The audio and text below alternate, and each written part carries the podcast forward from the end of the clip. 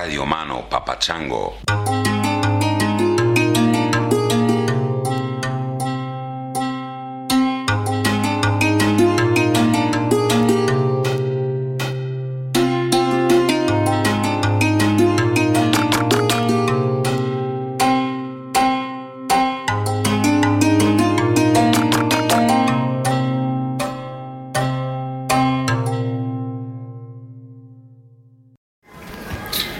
Hi, Chris. This is Albert checking in from Prague's Václav Havel International Airport. Going back to LA. Just wanted to say thank you for accompanying me on my travels, listening to your episode with Dr. Wendy, and also looking forward to your new book coming out very soon. Anyway, thanks. You make us very happy. Or in Czech, Dziękuję de latinam radost. Goodbye. Hey there, folks. This is David. Most people know me as Whoopi, though. I'm from Northampton, Massachusetts, and I'm currently on a road trip exploring the western part of the state for the first time. Just outside Telluride, Colorado, camping out, drinking a beer, listening to some Grateful Dead, watching the sunset, taking it all in. well, cheers, everybody. Hey Chris, this is Michael from Stoneboro, Pennsylvania. Uh, currently driving a delivery truck through West Virginia and Virginia, delivering organic food to sustainable communities, eco villages, Quakers, Hare Krishnas, and doomsday preppers. I uh, just wanted to thank you for your podcast, uh, your knowledge and insight and comedy uh, brings joy to my long truck driving days. Uh, probably listen to you and Joe and Duncan every single week, so thank you. Um, next week, I'm getting married to the love of my life, my twin flame, and we're gonna enjoy our cisgendered, heterosexual, monogamous relationship. So, no big deal. All right. Anyway, peace out. Thank you, and hope all the listeners are having a great day too. Ciao. Yeah, I hope that cisgender marriage is going well. I think these came in in September, October, so they're uh, yeah, Albert's back from Prague, and uh, Deadhead's no longer sitting just outside Telluride drinking beer, and uh, Trucker's married. So Hope everybody's doing great wherever you are. Thanks for sending those in. If you want to send one in, you can send it to intro at tangentiallyspeaking.com. My guest today is Ben Stewart, Ben Joseph Stewart. He's a filmmaker, screenwriter, musician, a vet. Vet not as an animal doctor, but as in a guy who used to be in the military. I think he was actually in the military while he was in a successful band playing festivals and I think he talks about that, if I remember correctly. It's been a few weeks since I recorded this one. Um, anyway, Ben is a very interesting dude. Came up here to Topanga. We had a great chat, and uh, hope you enjoy it as always. What's been happening? I keep forgetting to mention that there's a Discord server for listeners of Tangentially Speaking. And the reason I forget that is that I don't really know what a Discord server is. So the guy who runs it writes to me every once in a while and he says, Hey, it's really great when you mention it on the show because a bunch of people come and we're having all these interesting conversations. And I'm like, Cool, I'll try to remember to mention it. And I write a post it note and I stick it on the wall. And then I, I guess I look at it and I don't see it because I don't know what it means. But if you know what a Discord server is and you want to log on, if that's what one does, to a Discord server, you should do that. It's discord.me forward slash tangentially speaking. I'm guessing this is one of these uh, things that uh, generationally distinguishes us. You know, like I've noticed that people under around the age of 35 or so they have that thing where they grip their phones and they use both thumbs and they go and they like they peck away at it with their thumbs whereas people like me hold the phone in the left hand and with their right hand they sort of dig, dig, dig, dig, dig, dig like that with the right hand. So uh, maybe that's maybe a Discord server is that kind of thing. Anyway, it's there. Go check it out. Discord.me forward slash tangentially speaking. Uh, what else can I tell you? I am moving forward with this idea of approaching selected companies uh, with the possibility of sponsoring the podcast. Uh, I've partnered up with a friend of mine who does brand management and marketing and all that kind of stuff, and she's agreed to take this on at a significant discount rate just because she is friendly and generous, and she's gonna see if uh, if she can connect me with the right people. It's it's a hard gig because I'm not saying like you know go find anyone who will sponsor the podcast and here are the numbers and make it work. I'm saying no, there are these 15 companies that I'm willing to talk to, which you know makes the job a lot harder, obviously. But anyway, we'll see what happens with that. Uh, you know, part of one one factor in all this that I haven't mentioned is and the thing that probably triggered a lot of thinking around this is that Patreon is uh, doing things that are kind of strange. They're uh, so far they've censored, they've just pulled down the pages of some right wing people. And I don't even know who the people are, and I haven't listened to what they've said, so I can't comment in much detail as to who's right and who's wrong. But it is troubling that uh, there doesn't really seem to be, as far as I understand it, uh, clear guidelines that Patreon uses to decide who has broken the vow of decency or whatever it is that we've agreed to with Patreon. And so, if that's your only source of funding, and you say something that they don't like and they can pull it down, that puts you in a very vulnerable position and uh, I guess Jordan Peterson and Sam Harris uh, and some other people uh, have abandoned Patreon because of that, because of the, the seemingly arbitrary way that they yank people down from their site. And you know, I guess they have the right to do that. There's it's not a public utility, it's a private company and they have a right to say, you know, your whatever you're doing is offensive to us, so fuck off. But then I think for the creators, they have to also take that into consideration and think about um, to what extent they want to be worried about possibly getting completely wiped out because they say something that someone finds to be offensive. I don't know if I qualify. I certainly say some things that are offensive sometimes, sometimes on purpose, uh, often by accident, but um, so far, I haven't had any serious problems uh, with any sort of uh, institutions in that regard, but it could happen at any time. And so it's a weird thing. Like one of the reasons I didn't do advertising was I didn't want any companies looking over my shoulder, and I didn't want to have to think like, "Oh, be careful, don't talk about that or this," because that might piss off some company. But then the alternative is something like Patreon, and then you have to worry about pissing off Patreon, I guess. So it seems like diversifying is the way to go. So that's another uh, reason that I'm looking into alternative ways of monetizing this this strange little thing we have going here. Uh, what else? Uh, I you know I haven't done advertising for years, but I do talk about things that work uh, that I like. And uh, one of them I did recently is with a company called BIOHM. Um, they uh, basically uh, they do um, an analysis of your microbiome. Uh, and they uh, sort of you send them a shit sample and they test it and they give you a very um, comprehensive review of what kind of bugs are living in your gut.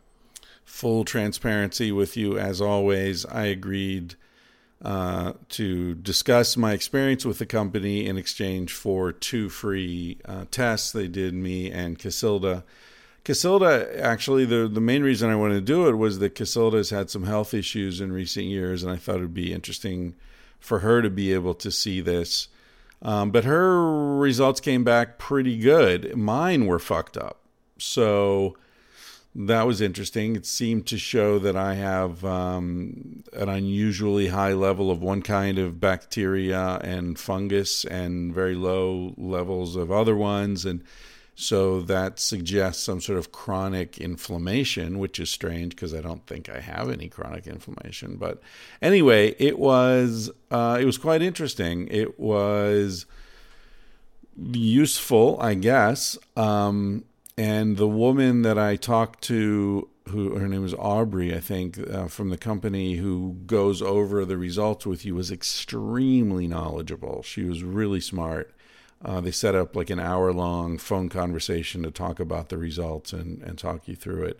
She was great and you know the the advice was uh, more physical activity, eat more vegetables, get more fiber, more fruit. Uh, you know, sleep more. it's all kind of like the same advice that everybody gives everybody. You know, like live better, eat better, move more, and sleep more, and yeah. Uh, so I'm trying. I'm trying those things. Uh, I I think I'm pretty low stress as it is, but who knows? Maybe I don't know. Maybe not everyone who feels stress knows that they're stressed. I used to argue with a friend of mine about that. He's a cardiologist. He used to do these heart operations every day, and we talked about stress. And he said, "No, I don't feel stress." I was like, "Come on, dude, you're like cutting open people's bodies." He said, "Yeah, I know, but I've done that a thousand times. I'm good at it. I, I don't feel stress about that." I don't know. Like I thought my my position was you must be feeling stress, you just don't know you are. Because there's no way to cut into another human being's body without feeling stress.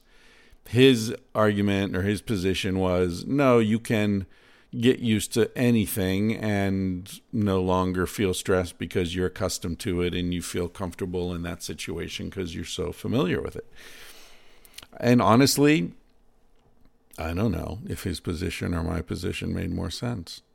Maybe he was stressed and didn't recognize it. I, th- I think you'd have to do physiological tests, see what his cortisol levels were and heart rate and blood pressure and all that when he got into that position.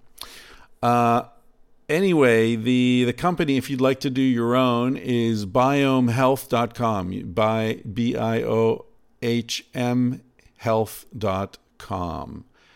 Uh, I forget what they cost, like 120 bucks, I think, for the basic test. Um, I don't know. If you do it, tell them you heard about it from me, and that'll make them happy. You know, it was before the sponsorship, so I didn't ask them for money. we we didn't do it that way. I just thought, ah, yeah, I'll do it. I'll mention it. So there it is. It's mentioned. Um, a friend of mine is looking. He wants to buy a Patagonia sleeping bag uh, like a high end Patagonia sleeping bag. Actually, it's uh, Justin, uh, number 99 on this podcast. He's a hunter and he wants to get, and I don't want to hit up Kyle because I'm always hitting up Kyle for his Patagonia discount and he just has a, there's a limit to how much he can do. So I mentioned this one time on the podcast, and some people who worked at Patagonia sent me their employee discount code. If you're one of those people and you have another one, hit me up and I'll uh, I'll get use it to get my buddy his sleeping bag. All right, I think that's it. What else did I have to say? That's it for housekeeping stuff. I just watched the Bruce Springsteen one man Broadway special on Netflix.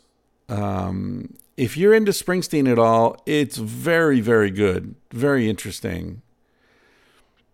I you know, it's a funny. It was. It's a very funny thing because I grew up in the Northeast in the '70s and '80s when Bruce Springsteen was really big. I remember my freshman year in college. I somehow ended up with two tickets to a Bruce Springsteen show in. I was in upstate New York, and I think the show was probably in New York City or Philadelphia or someplace. It was a drive. And I got the tickets because I knew somebody who knew somebody. I don't remember, but I ended up with these tickets, right? And I was like, eh, yeah, Bruce Springsteen's all right, but I, I I wasn't super into him. And like once word got out that I had these tickets, I had a line out my dorm room door of people trying to get those tickets from me. And he was so popular. And I always felt like some of the music's good, but it was so in character. It was so working man down at the factory and the you know the engines roaring out at the edge of town and it was just so like sorry consistently bruce um, especially in those days the early stuff that real sort of grand almost operatic blue collar celebration of the downtrodden working man. Not that I'm against that. I mean, I'm I certainly resonate with that and sympathize with you know the victims of progress and fucking you know factory robots and globalization and all the rest of it. I hear it. I hear that message, but something about it just felt insincere to me. It felt inauthentic which I know is ironic because Bruce is all about authenticity and, and his fans are all like, he's so fucking authentic. And he plays these three and a half hour shows. And I finally did see him in Barcelona uh, maybe five years ago. Um, but yeah, that it just never quite clicked for me. Uh, and then watching this Netflix thing was really interesting because he tells the story of his life. And at the very beginning, he says, I have never seen the inside of a factory. When I wrote, you know, Tramps Like Us, Baby, We Were Born to Run, all about getting in your Chevy and all this, I didn't have a driver's license. This working man blues thing was a voice, a persona that he created based upon who he thought his father was and what he thought his father's experience of life was. It was his way to try to connect to his dad, who was a bit of an asshole apparently and, and emotionally totally unavailable to young Bruce. So Bruce invented this character called Bruce Springsteen, the boss, that he played on stage. But it wasn't him.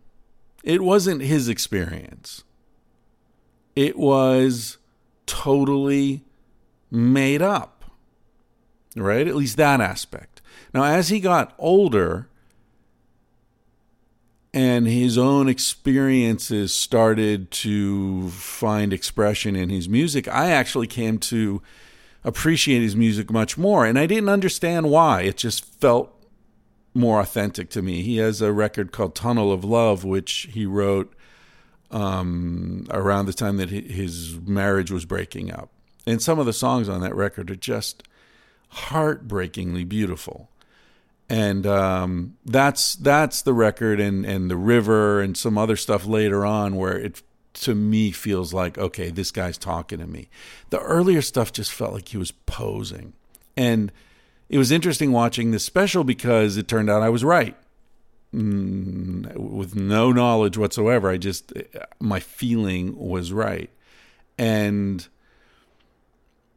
the special is very much about him very sincerely explaining to you, the audience, how he pulled off this trick of getting you all to think that he was this guy, Bruce, when really he was someone else.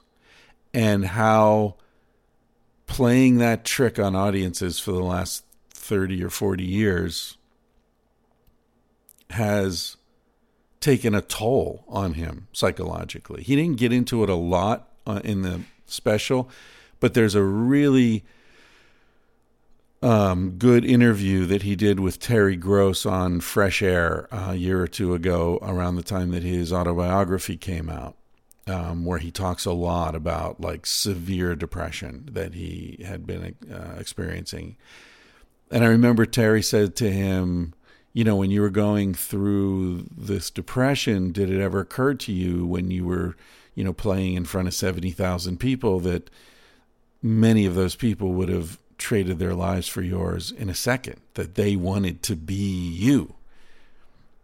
And he said, uh, Yeah, I understand that because I wanted to be that guy on stage too, but I wasn't, and I'm not. So it's a very, anyway, the, the point I'm getting at is that that there's a very there's a conundrum around artistry and authenticity right somebody said art is the lie that tells the deepest truth and so like bruce springsteen when you're watching that if you do think about think about the extent to which he knows he's on camera the extent to which he's aware all the time that he's on stage. And does that make what he's saying false in some way, or does it make it even deeper because he's integrated that knowledge into who he is? There's a moment when he's talking about his father, and very subtly, tears run down his face. And he just kind of brushes them away in a in an offhand kind of way. And if you're not looking for it you might not even notice it. But i noticed it and i was thinking like okay he did this show every day for a month or maybe it was 5 nights a week for a month they filmed it the last night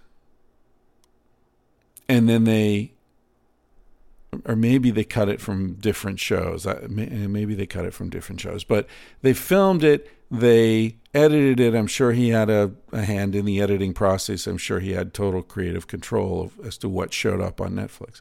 So in any case, either if they shot it all the last night, which it seemed like they did, but maybe it was cut from different nights. In any case, did he choose to have those tears run down his face that night because he knew the cameras were on?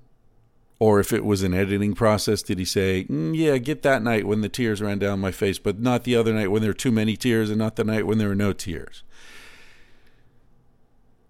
And if so, if there was that level of awareness and conscious intent, what does that say about authenticity? Can authenticity be faked? And if authenticity is faked very, very well, is it still inauthentic? I mean, I was talking to a woman about faked orgasms one time, and she said, I, I, said something like, I don't understand why you would fake an orgasm. It just seems so it seems so uh, insincere. And I understand maybe you're fucking some guy that you don't really want to be fucking, and you just and his his ego's all tied up in whether you come or not. So you just want to like, oh, I came, great, now go to bed, go home, whatever, get the fuck out of here.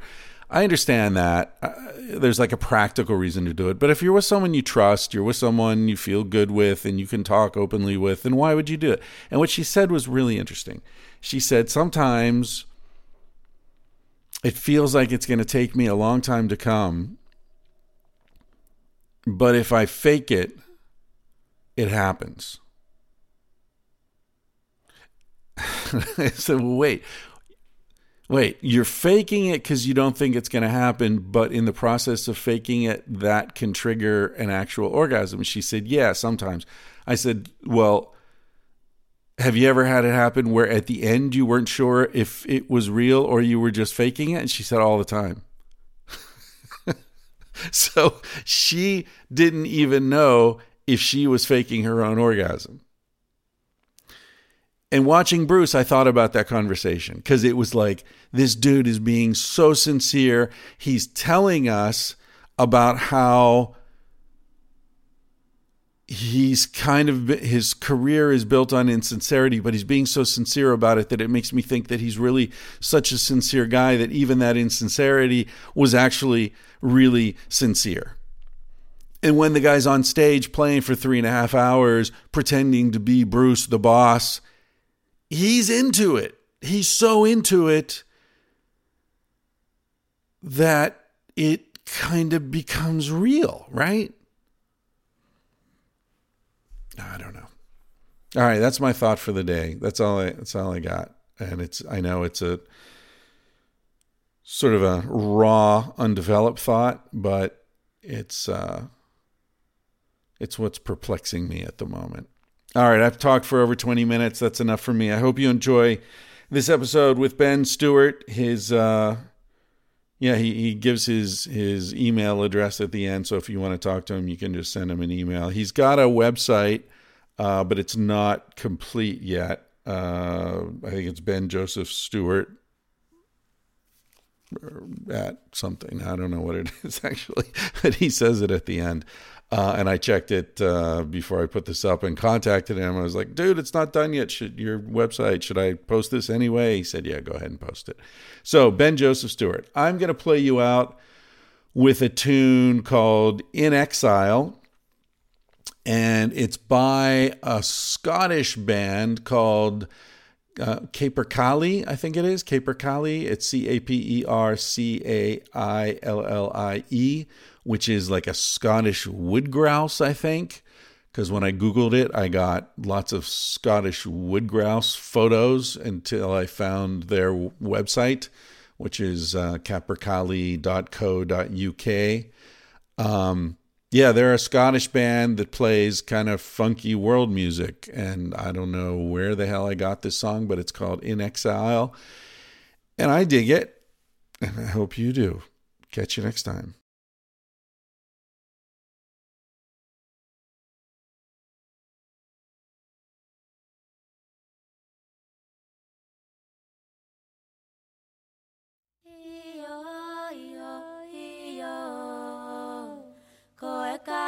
Ci volele vari io.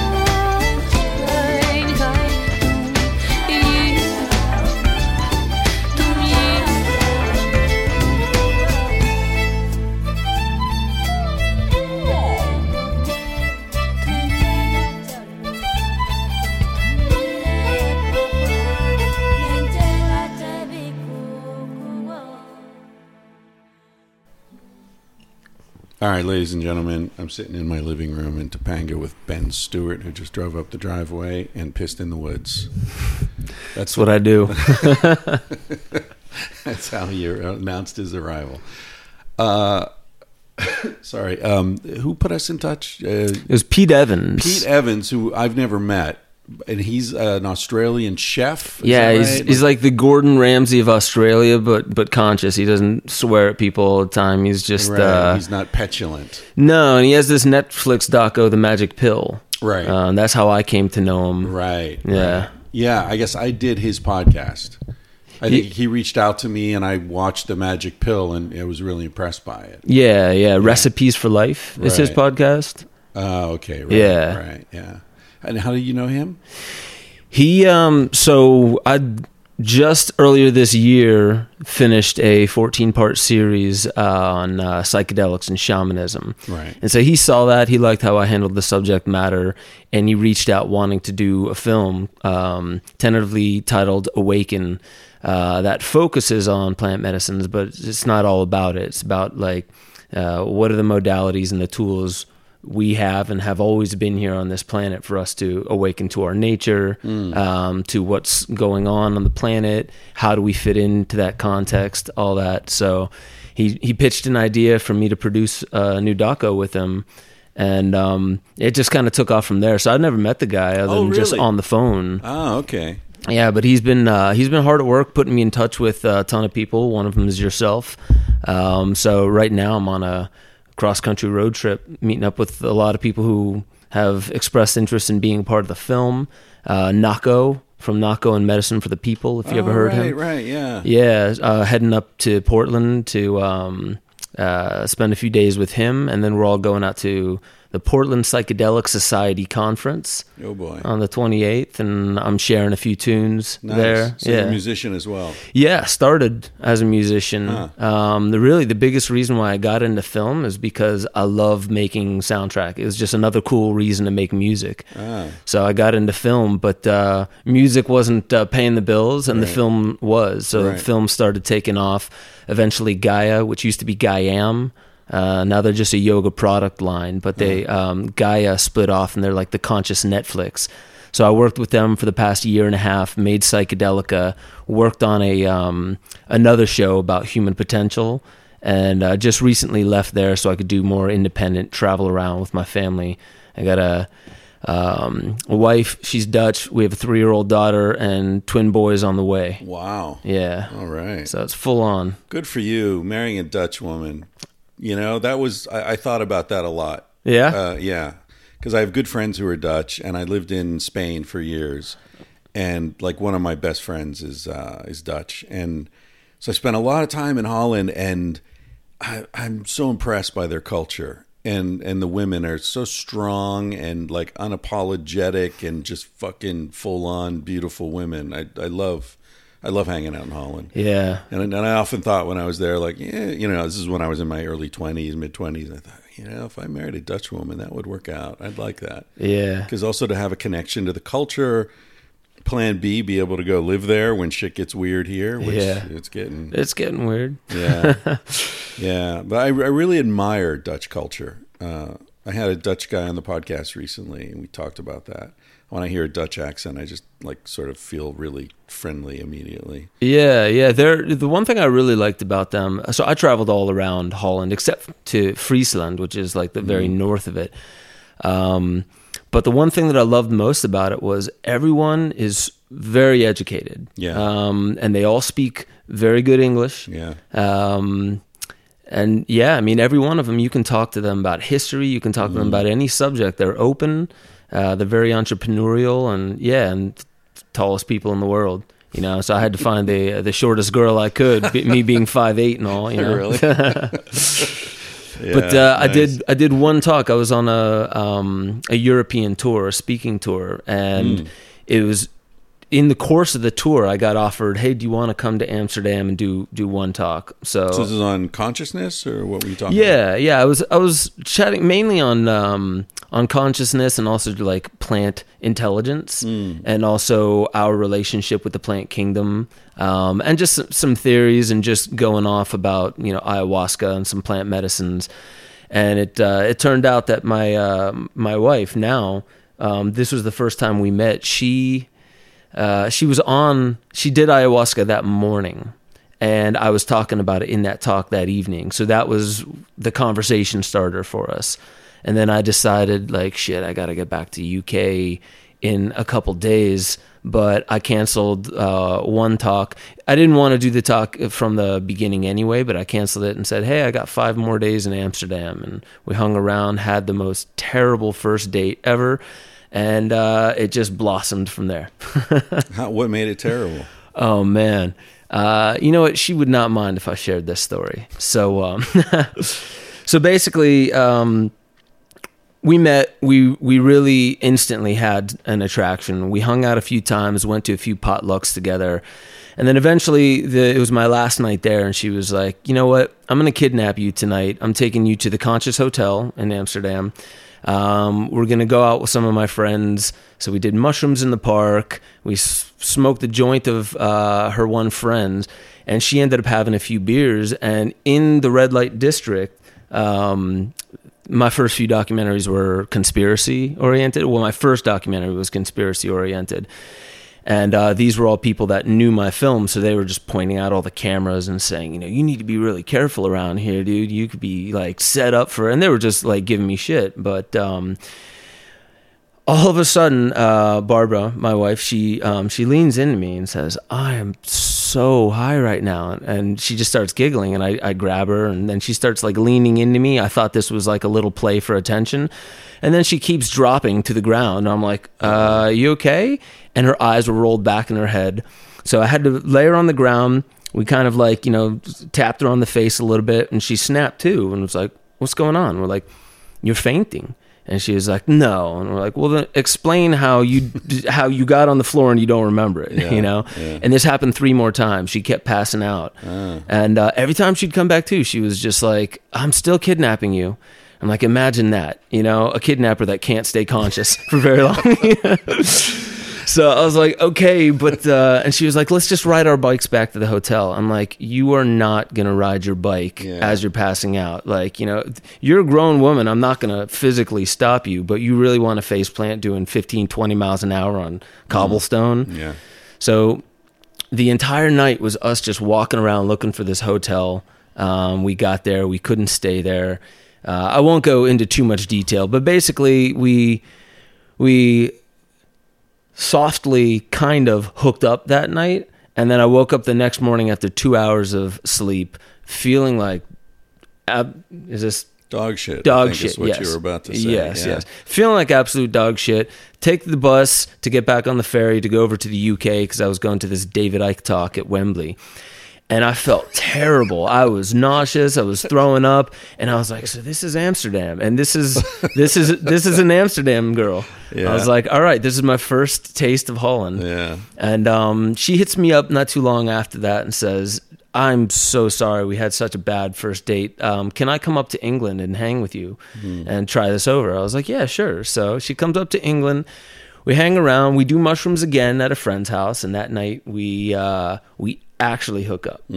And afterwards, I get extremely sick. Now, I, I had been running myself ragged like a dog. Uh, this it was a three month tour, and almost every single evening I had some kind of talk, you know, with just little breaks here and there. So I ran myself ragged. Um, but then I happened to cancel a couple dates, and some people that were going to the talks, they were like, "What? What happened? Are you all right?" I, I spoke with one of them privately, told her about the symptoms I was having. She was like, I don't mean to freak you out, but that sounds a lot like um, I used to work at a clinic, and that sounds a lot like herpes, a herpes outbreak. And she had no way to know what I had been doing the past few nights. So I was like, oh my God, please tell me this isn't it. So I connect with Barbara, and I'm like, could this be possible? And she was just like, you know what? Just yesterday, my uh, uh, my ex came and told me that he had herpes, and he never told me. So I'm gonna skip over a bunch of stuff because it just kept getting worse and worse and worse. But seven months later, I finally like you know I, I was doing all these fasting you know detox methods, and I was just thinking, you know what, I'm the only thing I could do was just clean up my act, you know, not be such a rock star about sex and about, you know, my relationships with women. And if this is it, if it's permanent, I just need to go through with it and deal with it. And uh, seven months later, I decided, you know what? I'm going to beat this somehow. I need to go out and, and get a test and prove that I have it so I can beat it. So I go out and get the test, and it shows that it was negative. I never had it in the first place. All the itching that I had was like scabies because I was down in uh, Chichen Itza. This was right before December 21st, 2012. So I went down to Chichen Oh, Itza, right, the Mayan, you know, right. temples. Um, maybe got scabies there not really sure. But i was itching and it was only it was only around my crotch. It wasn't on my forearms where they mm-hmm. normally go. So it was like you know the the universe was sending me this this grand message like to clean up my act. It wasn't gonna you know it was gonna make me believe for seven months and many people ask why didn't you just go get a test right away? You know i i'm not gonna answer that because i don't really have a good answer for that. But uh, it took me seven months yeah exactly. It took me seven months and then i did and and then it all kind of cleared up. But that was when i realized uh, that this was the girl. This was it. Wow. Wow. You know, actually having a really bad first encounter in that respect can be great because you bond, right? You you know, seeing someone's vulnerability, seeing someone apologize, you know, seeing things go wrong and how you respond to that, Yeah. I think can bring you a lot closer to someone really quickly than you know, I always tell people, uh, you know, if you're in a relationship and you're considering taking it to a higher level, travel together. You you know, because then you'll see each other puking and shitting and, you know, feeling lonely and annoyed and, you know, go through the whole spectrum. Yeah, the less flattering side. Right, That's yeah. eventually going to come out anyway. Exactly. It's out of your control. But if you're home, it can be years before that shit comes out. It's true. You know, one of the, you know, off of what you were saying, one of the most beautiful things about when we were chatting on the phone, when I was trying to figure out, you know, could this possibly be what, you know, why I'm sick? Um, she was so forthright and so honest. Right. Um, and then she she started crying and she was like, "I feel so incredibly terrible." I was like, "There's no reason for either of us to make each other feel worse right, Right. now. We're already at a low. Right. Let's let's do what we can to build each other up." That's so we, cool. For seven months, you know, we stayed in really good contact, just seeing how we were and everything. And um, she, in that time, she told me she really had strong feelings for me, and I told her I was like, I am really confused right now. I just went through something you know, in- same as you, but you know, I just went through something extremely uh, heartbreaking for me. Um, I had this realization: what have I done to my beautiful body? You know, like this body that you have, you have one of them, and then you give it a permanent virus because you don't respect sex, you don't respect relationships. You just, you know, like want to get your instant gratification. I, w- had- I w- like my whole facade came tumbling down. So that was the beautiful part of it. We kept saying like you know let's let's just make each other feel better however we can because we're already both at a low. And the only one i knew that would understand completely what i was going through was her. So that was it was actually kind of beautiful in the midst of like something that was crazy scary. Right. um, it was a very beautiful bond that we had because of that that nobody else you know that at least we know could understand Yeah, yeah. It's funny how romance works. It's funny. I mean, in life in general, how how often things turn out to be the opposite of what you think they are initially. You know, Yeah. like bad news ends up. For example, I lived in Barcelona for 25 years because I got robbed. You know, and I, I had no intention of living there. Uh, I got robbed. I had to get a new passport. While I was waiting for the new passport, I met some people. Some things happened, and one thing led to another. And next thing you know, like I've lived a big part of my life there.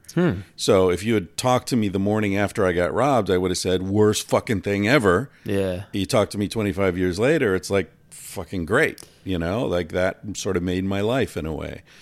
that's You know, interesting Yeah, I think, I, and and enough of that happened early on in life that I I learned to sort of keep this arm's length um, distance from making judgments about whether something is good or bad. You don't know till years later. Yeah, that's that's true. And you know, um, for some reason, this is reminding me of. You ever heard of uh, Dr. Daniel Siegel?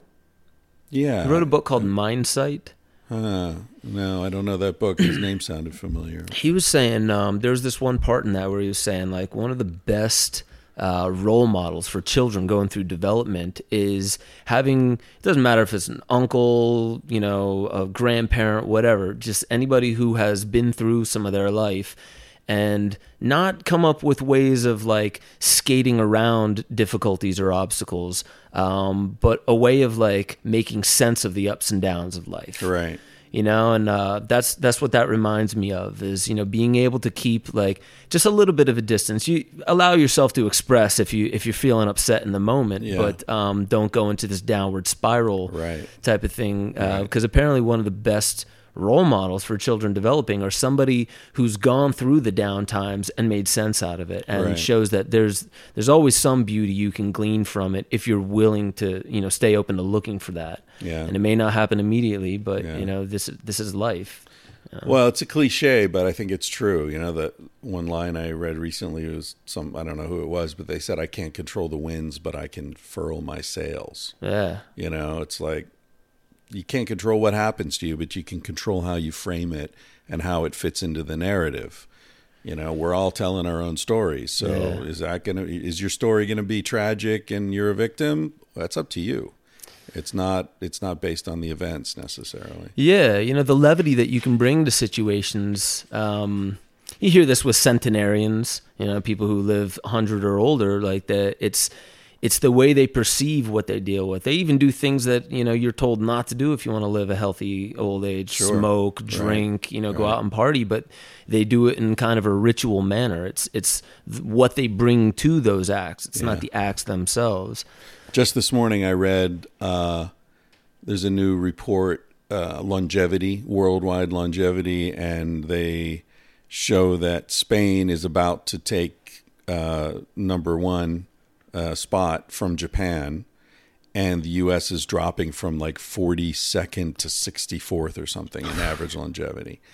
And uh, it was really funny, you know. As I said, I've lived in Spain most of my adult life, so I have a lot of insight and respect for that culture. But I love I loved what they said in this report. Was this article. They said um, uh, they looked the researchers looked at three factors: um, diet, tobacco use, and uh, alcohol use. And interestingly, Spain did really poorly in the tobacco and the alcohol use, but they still came out number one. And it's like, you know, the reason, you know, about the French paradox involving fats, Yes, right? So Yeah. the French eat a lot more fat than Americans, and yet they have much lower rates of heart disease. And so that called into question this whole fat causes heart disease thing, which Yeah. now apparently is falling apart anyway. Um, but it, it always, I always thought about that when I was in Spain. It's like, yeah, the Mediterranean diet's great, olive oil's great, you know, the way they eat lots of vegetables and blah, blah, blah. But it's not what, it's how right? They sit around and have lunch. It lasts two hours. You're always with friends. You're always talking. Yeah, you're drinking wine at lunch. Of course, they drink wine at fucking breakfast, you know? It's not that wine will kill you, it's that being a lonely, depressed wino will kill you. you know? I mean, I, when I first got to Spain, I remember commenting. I was in, you know, having coffee in a cafe, and you know, these like the workers are having a sandwich and they're drinking wine, and it's eight o'clock in the morning. And I remember saying something to a Spanish friend, and he said, he said, Chris, Spain is full of alcoholics, but there are no drunks. And uh, you know, and that I just thought about that over the years. He's right. Like alcohol is everywhere, but you don't see Spanish people puking in the street because they drank too much. right. Yeah, You know, it's just like that's not the deal. That's American, Canadian, Northern European. Mm-hmm. But uh, yeah, anyway, I don't want to go off on a Spain rant. That's wild, though. I mean, it it's totally reminding me of um, and actually the French paradox. I just heard yesterday or two days ago uh, from Nora Gedgaudas. You know who that is? yeah, I've met her. Yeah, Yeah. Um, yeah. What's what's her book? The, the Well, Primal Body, Primal Mind Right. is the, uh, It's the was the old recent. one. Oh. Well, Primal Fat Burner is that- the is oh, that's the new one, one, right? Yeah. I've got that around here somewhere. Yeah, that's that's the one where she she was mentioning that. So uh, Ah, yeah. I felt good when you mentioned that. I was like, yes, I do know what you're talking about. yeah. The French paradox. Yeah, Nor did she do the work with like MS diet, reversing MS, and Um, You know, I don't know specifically on that. I know there was um who was this other there was another woman who actually experienced it herself. you know. Right, It was the some right. MS protocol. You're right, right, right. That was the book? I met her at the same conference. It was a, a Paleo FX conference Mm-hmm. in Austin, maybe five years ago. Nora was there, and the other this other woman we're thinking of was there. We all s- li- stayed in the same house, and then we, we were on this panel, which was very interesting. We were on this panel about psychedelics and ancestral use of psychedelics in health and all that, mm-hmm. and Nora really knows her shit. Like I didn't know that her expertise extended into that.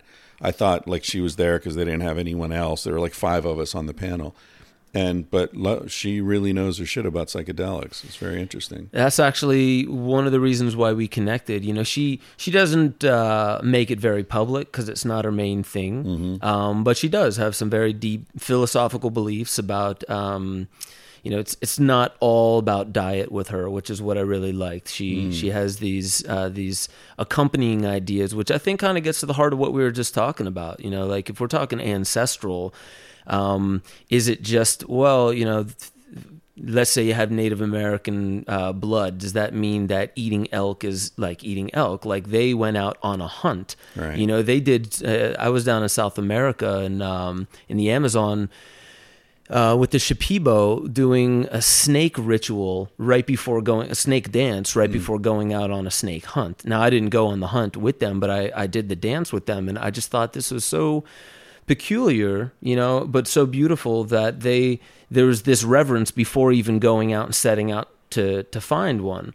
And what does that do? You know, like there's uh, so the placebo effect, or some people like calling it the placebo response. You know, like you put yourself into some kind of state, whether you would call that a truly altered state. Dancing can do that for you, breathing Yeah. techniques, whatever.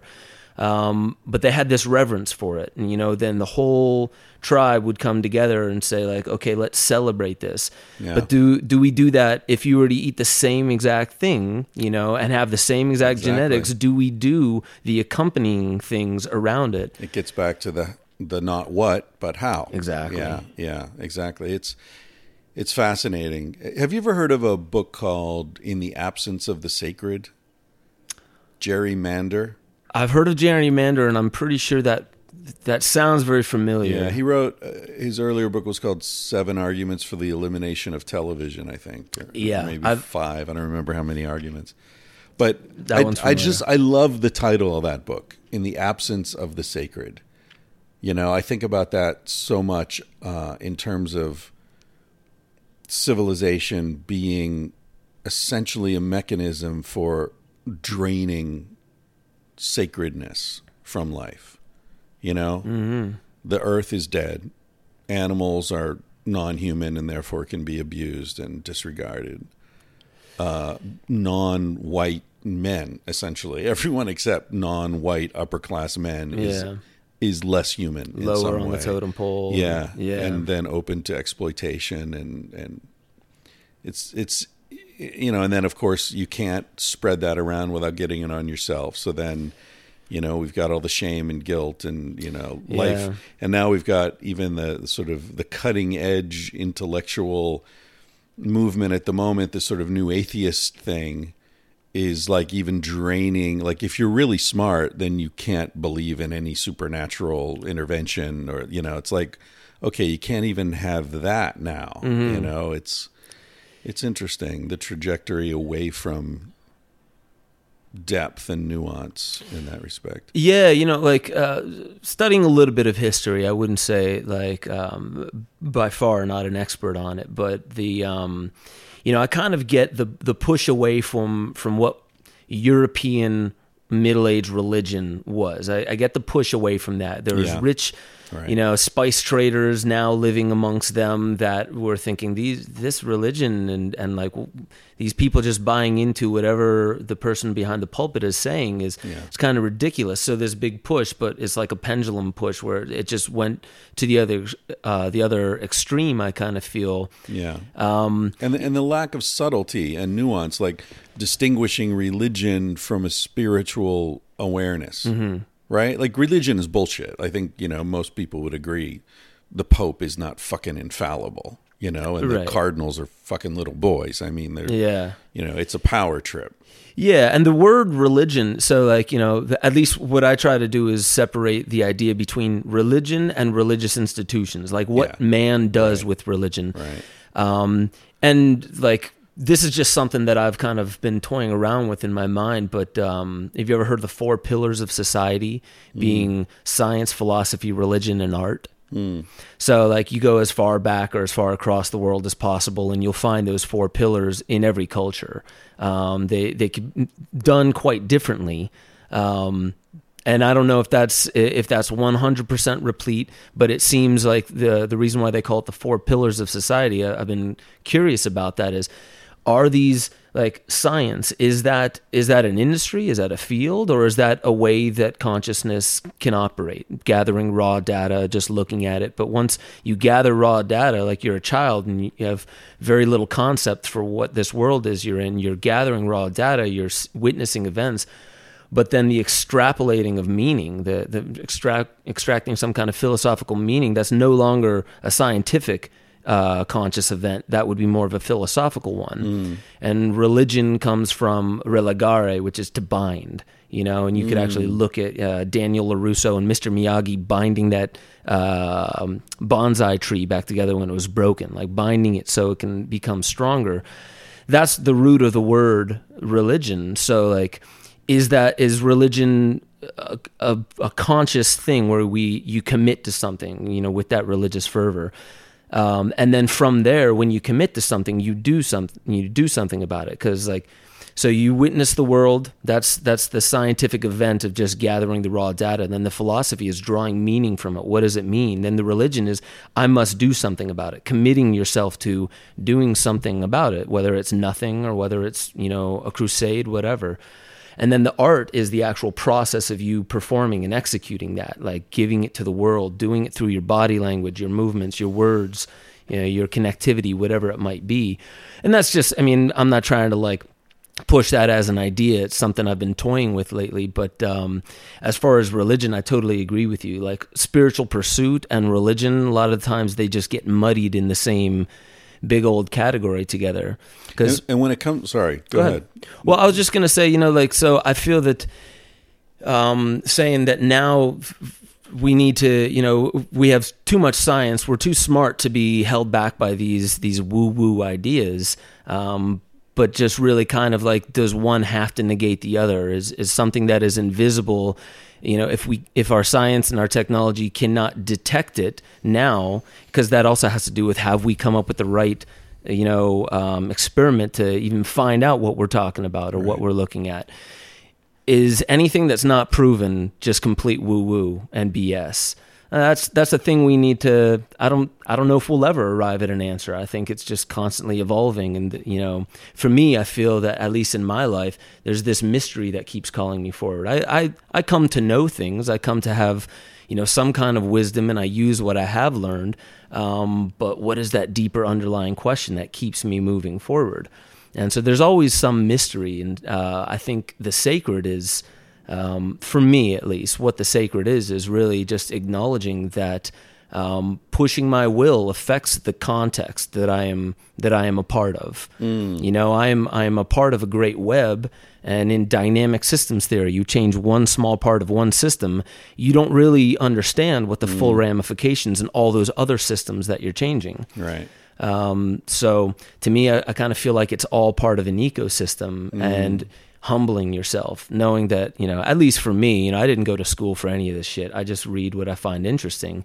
Um, but having the humility to be able to listen to other people when they have uh, counterpoints and realizing that the you know like the differences among people in their opinions and who they are and the way they you know they walk their path um, that's where the sacred is actually found it's so easy to just like fall in line with group think and everybody who thinks the way you want to think and you don't have to challenge anything but therein lies the um, you know are we students of life do we ever stop being students of life you Yeah. know how important is inquiry Yeah.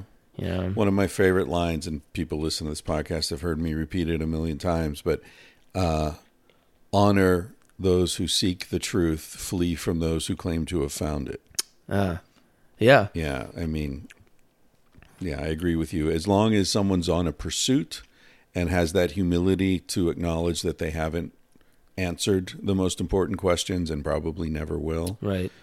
that's somebody I can learn from. People who claim to have answers turn me off. Yeah, yeah. It's, I mean, answers and questions. I feel like to me, life is a quest, and that's the mm. root word of question. You know, mm. having a question, not having things figure out, figured out, it sets you off on a path to, Right. you know, just to explore and.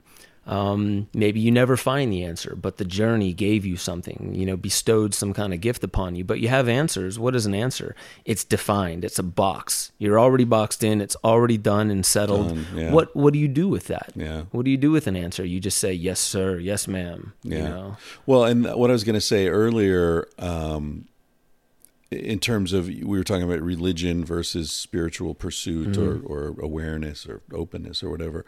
Um, one of the the things I find fascinating about plant medicines is that they fortify or nourish um, a skepticism about what is real and who who has claims to authority. Right. Where does that authority really come from? They're very subversive politically, at least in the context of our modern world, which is why I've always found it very telling that you know you look at all these societies that have had access to psychedelic um, substances.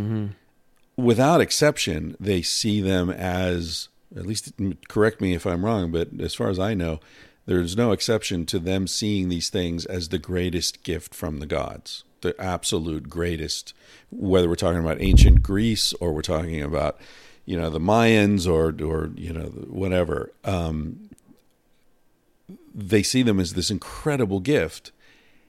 And here we are in the United States. You get caught with 100 hits of acid at a Grateful Dead show, you're going to be in a cage for the rest of your life. Mm-hmm. I mean, it's non addictive. It, nobody dies from an overdose. The money's not going to Colombian drug gangs. Right. It's like whatever explanation that they have for making these things so illegal, it doesn't apply to psychedelics. And yet they're so fucking scared of them, you know? Schedule one. Yeah. The hardest narcotics you can find. No, Like, absolutely no clinical use, no beneficial. What are you talking about, Mm-hmm. man? So I, I, to me, that indicates that we live in a society that is based on such a profound lie that the most terrifying thing to the powers that be is to have people see through that lie. yeah. Whereas other societies that aren't based on a lie, they welcome it. You know, yeah, take that shit and look more deeply into reality. Why not? I would totally agree with you. Um, you know, I've been I've been studying this for quite some time. You know, it was it was my privilege when I was making psychedelica to meet with some of the the greatest researchers in this whole field. Um, Dennis McQ- uh, McKenna, which we both know, Yeah. um, uh, Stan Grof, Ralph Metzner, Graham Hancock. Oh, great. Um, Did you meet with Peter Gorman by any chance? no, no, I he, haven't. He was the the guy who brought Sapo to the world, uh, Amazon explorer. okay, Yeah, he's based in Texas. I can No. introduce you if you want. that He's- would be great. He's a character. He's he's like legendary Amazon explorer and uh, the first person to write about ayahuasca in the popular press. He was uh, editor of High Times in the seventies. Okay, I do know that name. I'm so surprised I don't like. Uh, I didn't know this story. He's in that about him. pantheon you're talking Yeah. about. Yeah, and also Stanley Krippner. I could introduce you to him. He's That'd be great. I do. I do know of him. He's an old well. buddy of Stan Grof, and Yeah. he tripped with Timothy Leary and had a premonition of Kennedy getting shot while he was tripping. Is that right? Yeah, really. Yeah, Interesting. yeah. He's an interesting dude. Anyway, Yeah. go ahead. You, Well, so you're talking about meeting these amazing people. Yeah, and so you know, a lot of my question with them was, um, could you explain a little bit of our our human uh, ancestry with these plants? Because it's a very specific class of plants. These serotonergics, they hit a very specific um, receptor site in the brain, 5-HT2A receptors, unique plants, and you know, just wondering like, a why? Why is there a class of plants that mimics uh, neurotransmitters, not just serotonin. They they agonize that receptor site, but they also they cause cascades of different neurotransmitters um, to flood through the body. But that's that's just the way that you can look at the correlations of like what's physiologically happening when you take a psychedelic. But that's not what you're thinking about when you're on a psychedelic. Right. Um, it really so uh, part of my question was with this class of plants, you know, how have we historically looked at these plants and why do we look at them so differently now? And when did it start? When did it start changing? And sure shit, most of them were saying, you know, it started. You you can even just look back into the Bible of the uh, the cutting down of the sacred groves of Asherah. Um, these were um, trees, but you know, the, the, like some people were trying to say they were cannabis plants, but they were actually more like um, logs put into the ground and carved and stuff like that. But around this time, um, ashurbanipal, uh, if I'm pronouncing that correctly, there's there's a lot of cannabis use, and there was a lot of plants that they don't mention by name uh, in this time. If you look at Chris Bennett, he goes back into the history of cannabis use as a sacrament, and you know he turned me on to. Um, what's called Gonur Tepe in present day Uzbekistan. Uh, it's the Bactria Margiana Archaeological Complex, or BMAC. And if you look at that, 5,000 or roughly 4,000 years ago, um, it might be 4,000 BC, but I think it was 4,000 years ago, there's this huge two football field sized complex, a temple complex, where they were mass producing this psychotropic beverage. And they did scraping samples to find there was cannabis, poppy, and ephedra. So, ephedra, methamphetamines, poppy, Right. opium, cannabis, obvious. You know, and they were making lar- these huge vats where they were making ma- massive amounts of it, more than you would need for that very temple complex. Sure. Meaning, this was right on the Silk Road. Four thousand years ago was when it ended. So they were transporting this stuff, you know, probably via the Scythians, the horseback um, Right. Scythians, all the way from uh, China, all the way down into Africa, Europe, all the way up into Russia, down into India. Might have even the Scythians might have been the northern invaders that you hear about in the Vedas. Um, but there's cannabis cultures, you know, that Soma may have been Soma, may have been Right. the Persian Haoma, uh, which is very similar. Um, so, Isn't like there, our like, history, Soma also is uh, thought to possibly have been Amanita muscaria. Yeah, there's so Chris Bennett has a, a differing view on that, and I I don't know enough to to really stand on either side. Yeah. I've read a lot of R. Gordon Wasson's work, Wasson, and I've also right, read of uh, read a lot of Chris Bennett's work, and Chris thinks it's uh, a lot more likely when looking at the um, uh, the actual effects that were being explained um, to to be cannabis, and um, the one plant the the one contention to that is it, it's probably some people are saying it's ephedra because when they explain the plant, um, it has no um, seeds on it. It's just like kind of like a straight stalk. And if you look at ephedra, it's, that's the closest thing um, that you could probably find. Right. But then again, I, I kind of like the fact that there's a mystery about it. So mm-hmm. as far as when it comes to soma, I really don't know. I like posing the question, but I and it also know. could have been different things at different times and different seasons and different parts of the world. true. You know, it's kind of relating to our earlier conversation. The assumption that there's an answer yeah. is a reductive habit we have that doesn't really reflect reality. Yeah, and once you arrive at an answer, how much does that serve you? Would it would it not serve you to to Hmm. still remain somewhat open? Because so often answers turn out to be either wrong or partial. Yeah. You know, let's say that there's a they find a you know a piece of pottery in northern India and they scrape it and it's ephedra and it's like there it is, it's answered. You know, and then 20 years later they find another pottery in Syria and there's opium in it. Like, oh wait, well, yeah, it's different. Yeah, I mean, science does that all the time. You know, Yeah, make these big claims off Yeah. of one find. especially and- like archaeology. We find so like or, or you know evolution. You know, Mm-hmm. like I just wrote in Sex at Dawn, a book I published eight years ago. Mm-hmm. You know, anatomically modern humans have existed for two hundred thousand years. That's like catechism. That's there. Everyone knows it. Everyone agrees. No problem. It's perfect. You know, so we've been you know. Uh, agriculturalists for you know three percent or whatever compared to the 200,000. Mm-hmm. Then they find some shit in Morocco a couple a year and a half ago, and now they're saying, "Oh no, sorry, three hundred thousand. is that right? Yeah, anatomically modern humans are now thought to have existed for 300,000 years. And it's like, wait, that was a bedrock truth. Mm-hmm. You know, like what? Yeah. Do you know who Frans de Waal is? The primatologist. He's Dutch. He's a great guy. I, I know I know Bonobo that expert. name. A bonobo expert. He's Okay, written a bunch of books. He's, he's a really cool guy. Anyway, I was I had him on the podcast one time, and we were talking about bonobos and chimps and the differences, and and I said, uh, you know, could bonobos and chimps reproduce? And he said, well, it hasn't been tried experimentally, but I think probably yes, because they have the same chromosomes and the DNA matches up and all that. And I said, well, then why are they different species? I thought that was the definition of species. And he was like, well, he said, Chris, never ask a biologist to define species.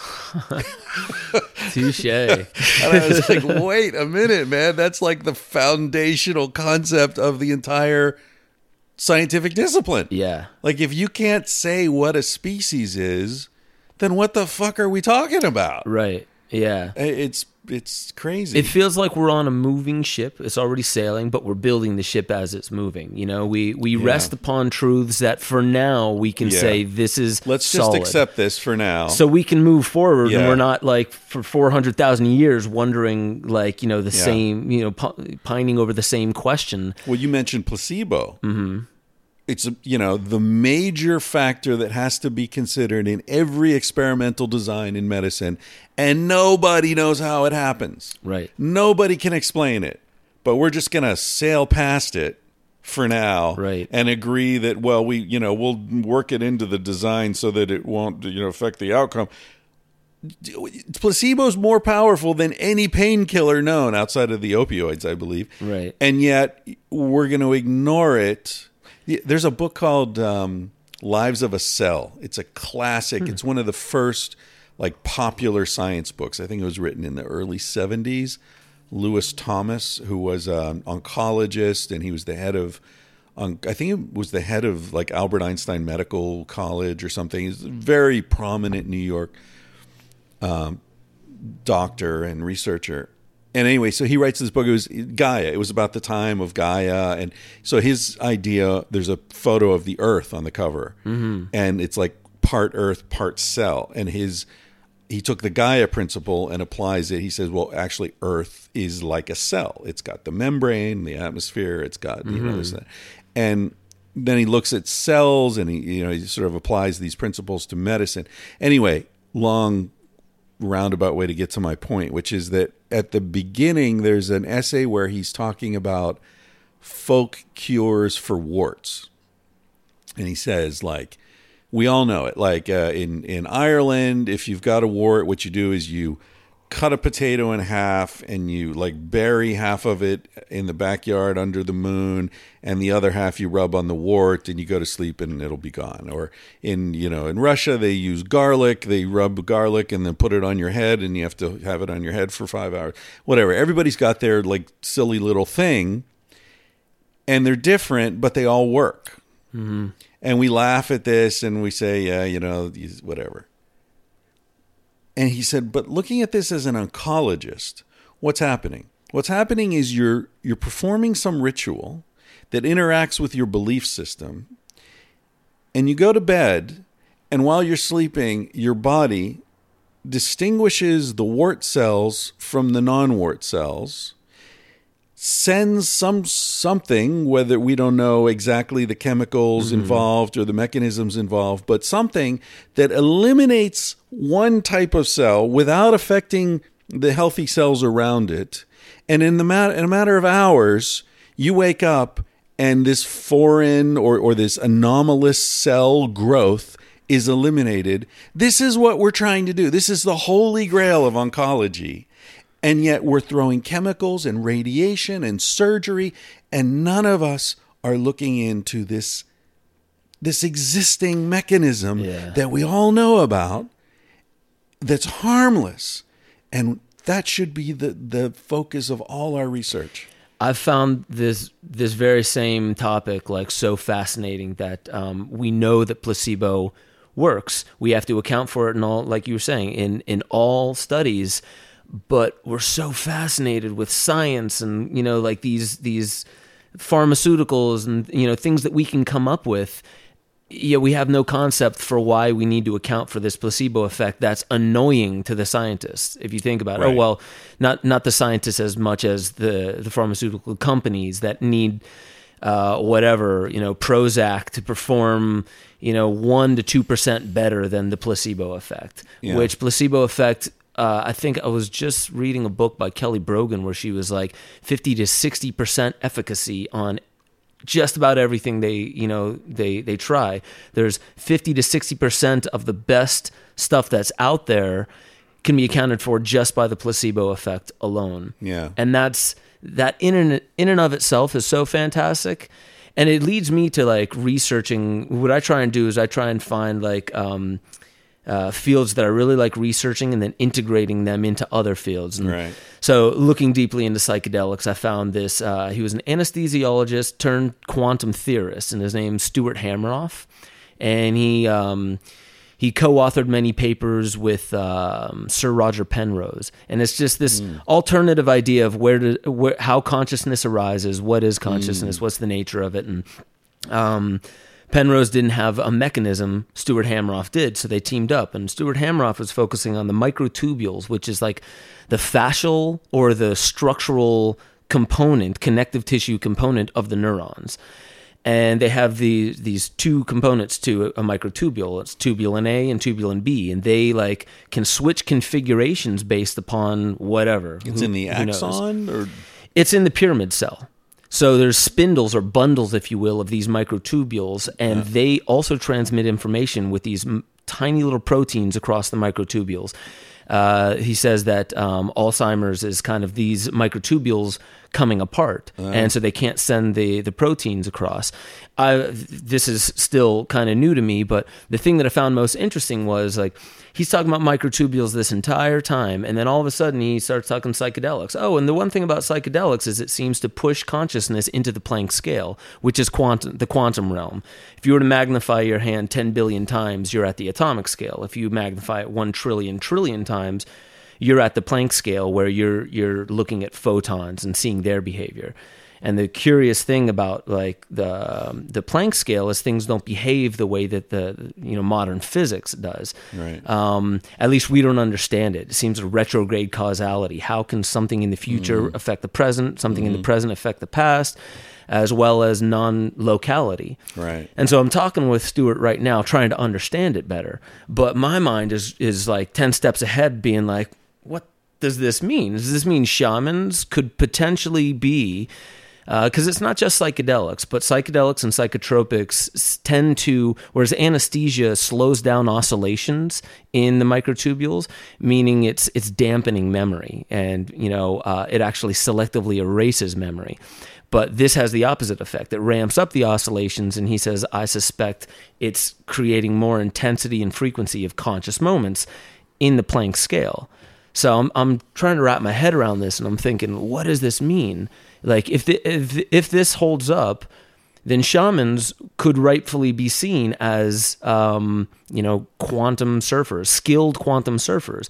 You're just entering consciousness into a different scale of reality. It's here, but what have the sha- what have you always heard about shamans? Walking between the worlds, coming back with useful information for the tribe on where the game is, where to hunt, what the weather's going to be like, you know, where the illness is inside somebody's body.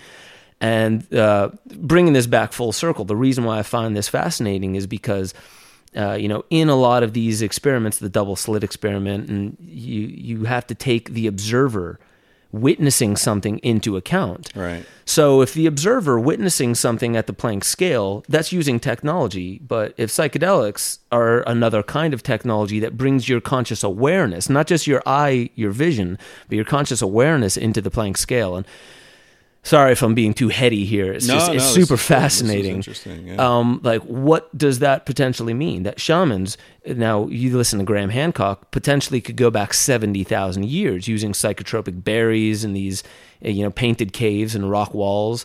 Uh, you know, so psychedelics might be one of the oldest technologies of man to look beyond the veil of our mental habituation. You mm-hmm. know, we find something, it works, and we don't question it. We just always use it. And who knows? Maybe that's maybe that's the the primate thing. They don't have the mechanism to question beyond like yeah i know i could drive with my hands but what if i try driving with my feet or you know like not really questioning beyond that i don't know if that really holds up this is where my mind is going as i'm diving deeply into microtubules and psychedelics effects on them um, but what he's what Stuart was saying was it looks like microtubules are the only thing the neurons cannot account for uh, consciousness entering the uh, the quantum realm, but the microtubules can. They it's something like magnitudes more information processing in the microtubules.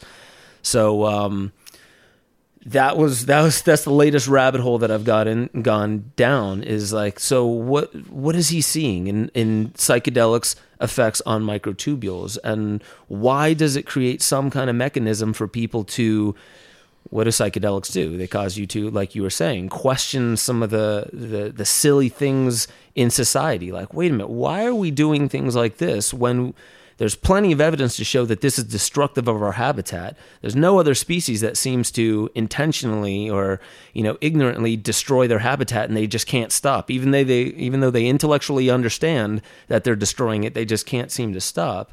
You know, but there's these class of plants that can, you know, these ones specifically have the ability to cause us to, you know, snap out of it for a brief moment and take a look at, you know, like oh man, how I treated that person, you know, or like, you Yeah. know, think of 10 years ago, man, the way I talked to that person, I never cared until now, you know, this What- empathy. Yeah, and this brings us to the the work you're doing now about waking up. Is that the subject of the?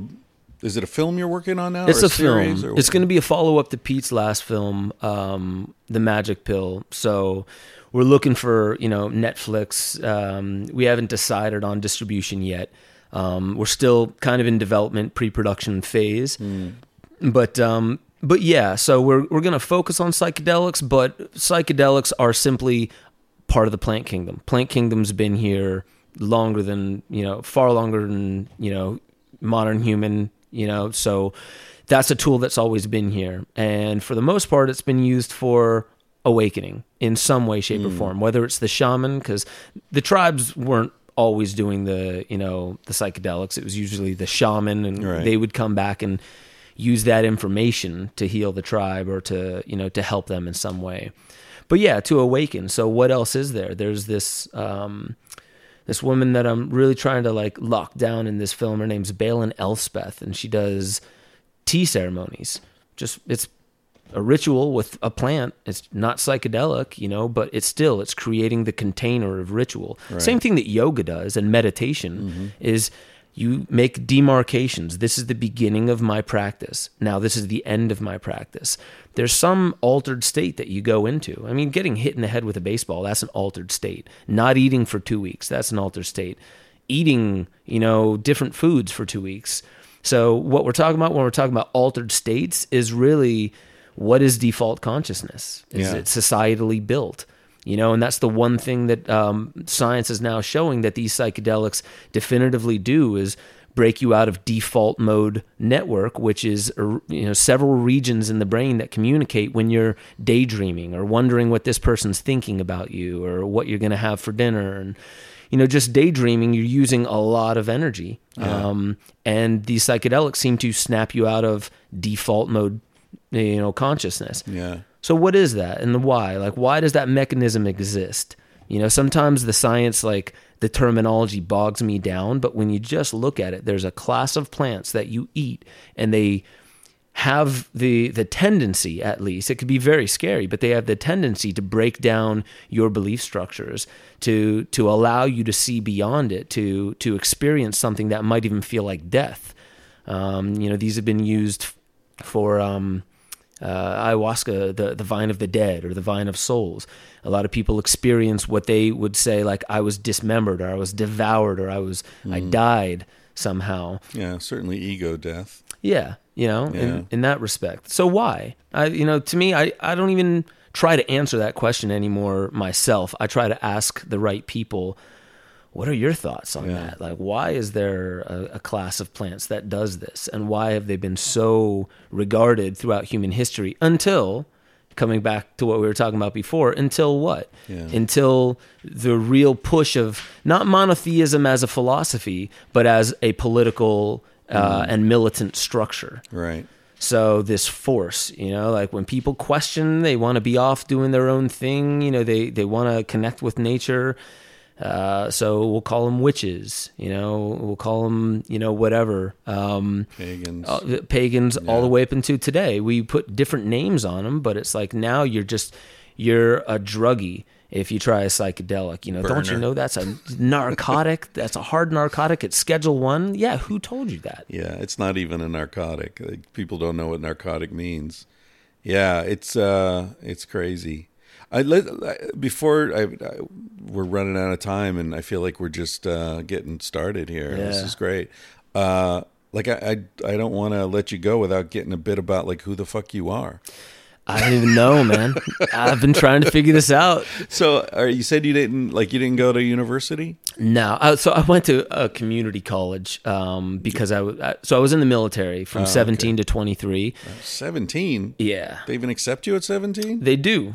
If if your parents are there with you, and I woke up one day and I was I was in a band. I was in a rock band. I had a mohawk. Where'd you live? Uh, this was in central Pennsylvania, in Harrisburg, Pennsylvania. Oh shit, dude! I lived in Harrisburg, Did you really? Enola, PA, bro. Enola, no shit. I was I was, born- right outside Hershey. Oh yeah. Yeah. yeah, I was born in Western PA and Okay. lived there till I was fifteen, Beaver Falls, near Nice. Pittsburgh. Okay, Um, yeah. And then uh, when I was in college, my parents moved to Enola, right, right near Harrisburg, No way. and uh, they lived there for twenty some years. So I spent a lot of time in Central PA. Yeah, so uh, the Harrisburg International Airport, Uh-huh. right next to it, Three Mile Island. Three Mile Island. Same we had a view of Three Mile Island from our living room. Did you really? Yeah, it's beautiful. So right next to that is obviously the Air Force Base. It's the 193rd Special Operations Wing. So Uh-huh. I was a crew chief on the C-130s, um, and so thirties are cargo planes. the cargo planes. It's the only cargo planes with the prop props. engines. They're like four props. Yep. And they were using those to send the fucking missiles over to Europe, I remember. Yeah, I yeah. went to college in upstate New York and they used to fly out of the base there in the Finger Uh-huh. Lakes. They're huge. They're big, yeah, and they're slow. Yeah. slower than the speed of smell, almost. You know, it's like it's I don't think I've ever heard that phrase before. The speed of smell. uh, it's around. It's around. Cut a fart in the back seat. Like, all right, you got three seconds. Three seconds up there. Yeah, so Uh, so university, man, I um I only went because I like military was like, hey, we'll pay you. So wait a minute. How'd you go from like I'm in a band with a mohawk to you know what? I'm going to join the fucking Air Force. You know what it was?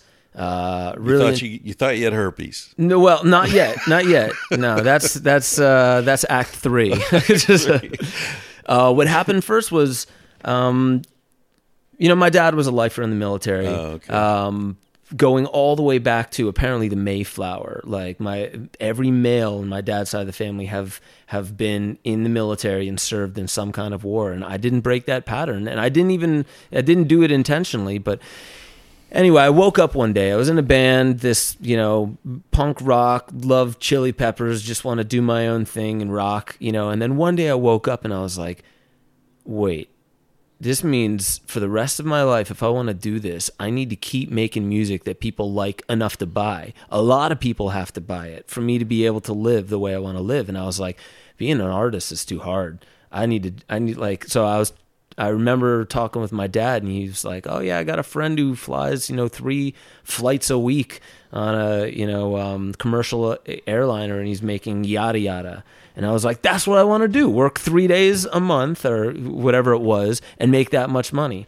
So I said, I want to join the military. I want to, I want to become a pilot. And he was like, um, he was army. He was like, go Air Force. So I did. I, that day we went, took the oath. I regretted it immediately. Went into basic training, regretted it more. Regretted it until my last year in the military where I started loving it because I loved the team, the camaraderie. Um, but um, as soon as I got back from tech school, I was still in the military and uh, started a new band. We got on Lollapalooza. We're playing with the Perfect Circle, Jane's Addiction, Audioslave, Incubus, yada yada. Started going great, but I was still in the military, so I had this buzz cut going around touring. And And you're playing guitar. uh, well, I was a singer, and I did play guitar. Um, You're wearing a there's a what's that called? Uh, the chip, the the Oh yeah, this is my bassist. He actually lives out here. He's a session bassist now. what's that called? A pick. That's Pick, a yeah, He's wearing a pick on a necklace. That's why I thought you were a guitarist. Yeah, well, I, I definitely play guitar now. Um, I'll be doing that at the So you were the Portland front man. Society. Yeah, so I was the front man, songwriter, also composed a lot of the you know um, the stuff on uh, like the drums, bass, synth, all that on computer. What was the name of the band? Hierosonic, like hieroglyphics, but Uh-huh. hierosonic. Okay. Um, so long story short, basically, you know, um, that was that was the only, and I got pulled out halfway through my first semester. I was doing really really well, but I got pulled out because it was 2003, Operation Enduring Freedom, um, and I was supposed to, I was scheduled in in uh, basically like in one month from that time, I was uh, scheduled to go out to Qatar, and so I shaved my head. I was all gung ho. I was all ready, and then all Were of a sudden, pilot? no, not yet. I was working towards it, but I was just a crew chief mechanic, you Mechanic, know, glorified okay. gas attendant as Right. they call them. Um, but it was like three days before leaving, and that was when um, George W. Bush landed on the Lincoln aircraft car- uh, uh, carrier and said, uh, "Mission accomplished. Let's let's go home." And so they canceled all the orders until a week later. They were like, "Wait, no one's coming home. We're not we're not bringing anybody home." So instead of reinstating my orders, that would have taken too much time. So they just skipped over me. So I didn't have to go overseas. Um, Very interesting. But that was how that went. I never ended up going back to school. Uh, but from that point, um, we were in the special operations wing. We would fly over, and we had like you know, I wasn't allowed to hear the message that we would broadcast to the you know to the areas that we were flying sorties over. So I was asking like, what what are we broadcasting? What are we telling these countries? You know, like I know it's not even in English. What are we telling them? They're like, oh, we need a security clearance for that. I'm like, what kind of a security clearance? And they're like, well, you would need yada yada. And they're, I was like, what do I need to get that clearance? I want to know what I'm actually. I'm in this unit. I'm supporting this mission. They were like, oh, well, you need like 10 more years, you know, if you want to get to that point, or you need to go into this field. And I was like, so I need to give you 10 more years of my life before I know what I'm doing, hmm. what I'm serving. Right. And that was my big awakening because before that, I was just like, I just want to live my life, make some money, and, you know, like, and play some music and whatever. This was the point where I was like, I, I just don't even get what I'm doing. Like, you know, you're you're paying me to be a part of a mission that I'm not allowed to know what I'm serving ultimately. And it I, it was this awakening where I was like, what am I doing with my life? What am I serving?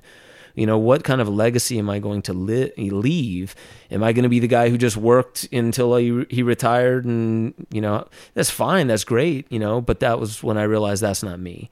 So I started independently researching. Uh, I have a subscription to audible.com. I would say I have an audible education. You know, uh, every, every month I'm listening to, I'm on two or three audiobooks every single month.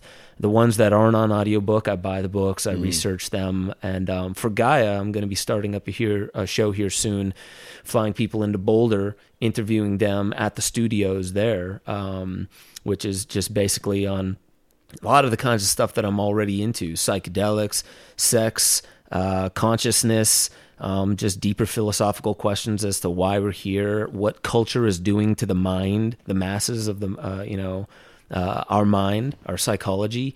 Um, and so yeah, so that's that's really what kind of brought me to this was um, my my friend says there's there's two modes of thinkers. There's those who like having the model to think within and they can they can organize it really well. And then there's the others who they don't want somebody else's model. They want to build their own model. And that seems to be more of how I am. Like I still don't even know what I'm doing, who I am to answer your question. You know, like am I a musician, a filmmaker, an independent researcher, a talk show host? Like uh, these are things that I do. Will I be doing them in 10 years? I don't know. I'm also a father, you know, I, I'm a seeker, an explorer. Um, so, in a sense, like the the more I live my life, the less I can answer that question. Who am I? So, Yeah, ask me when I'm dead. Yeah. Ask other people when I'm dead. They'll tell you.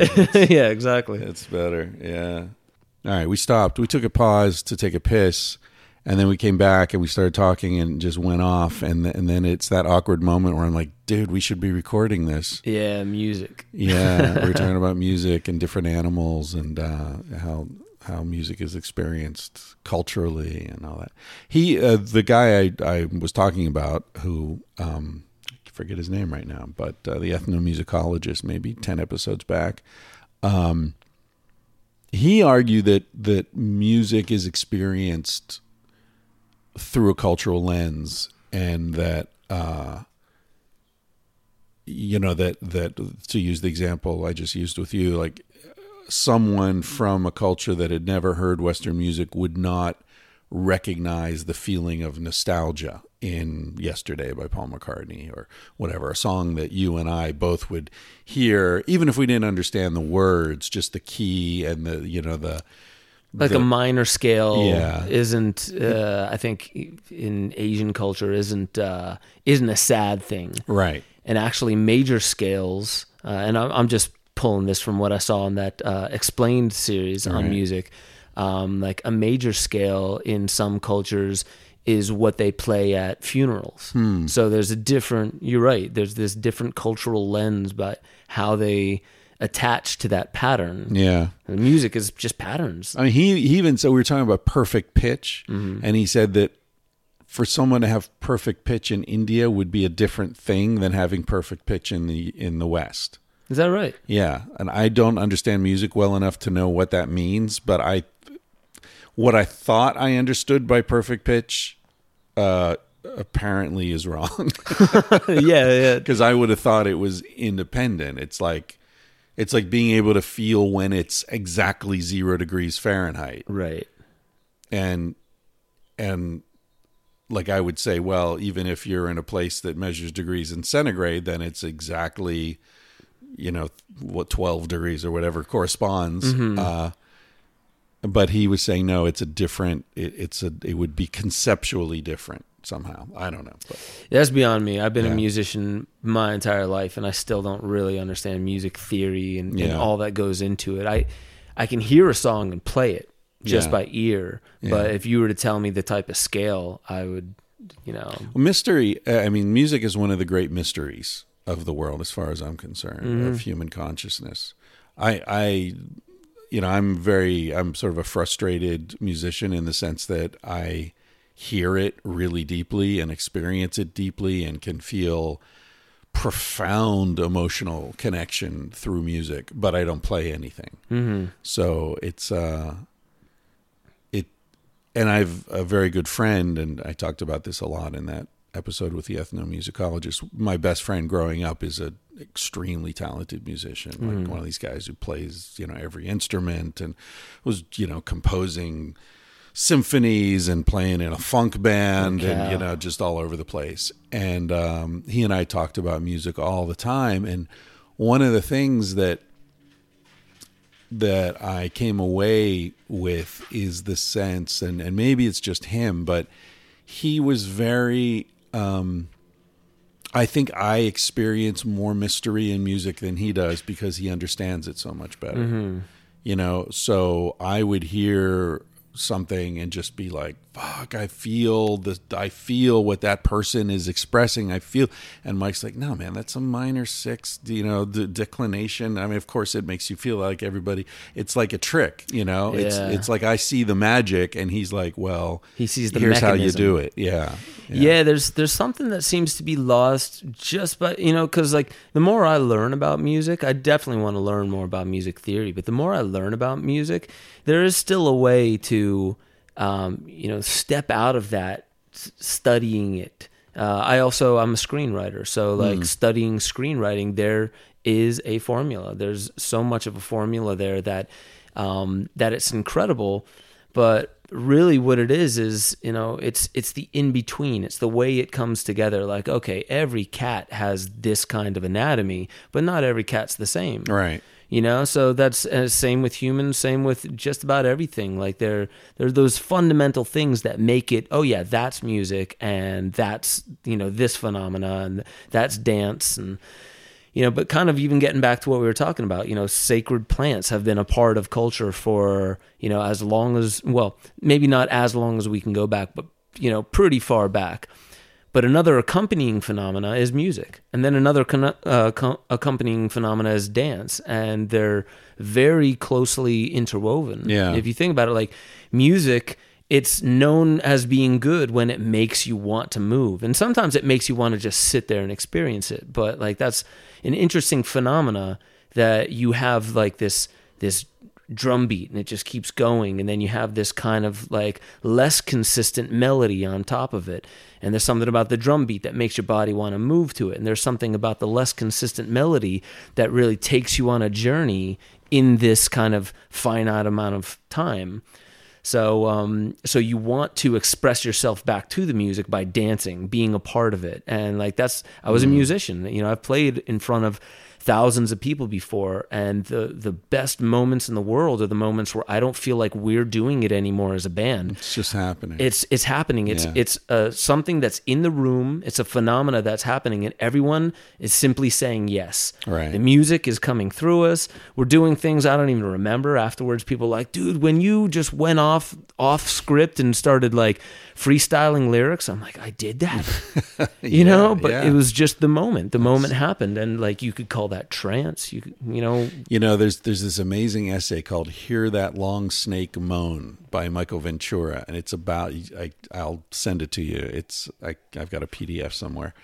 Uh, it's about the origins of blues and therefore jazz and rock and roll coming from West Africa by way of the West Indies, mixing different cultures in the West Indies, then into New Orleans, mixing with the voodoo culture.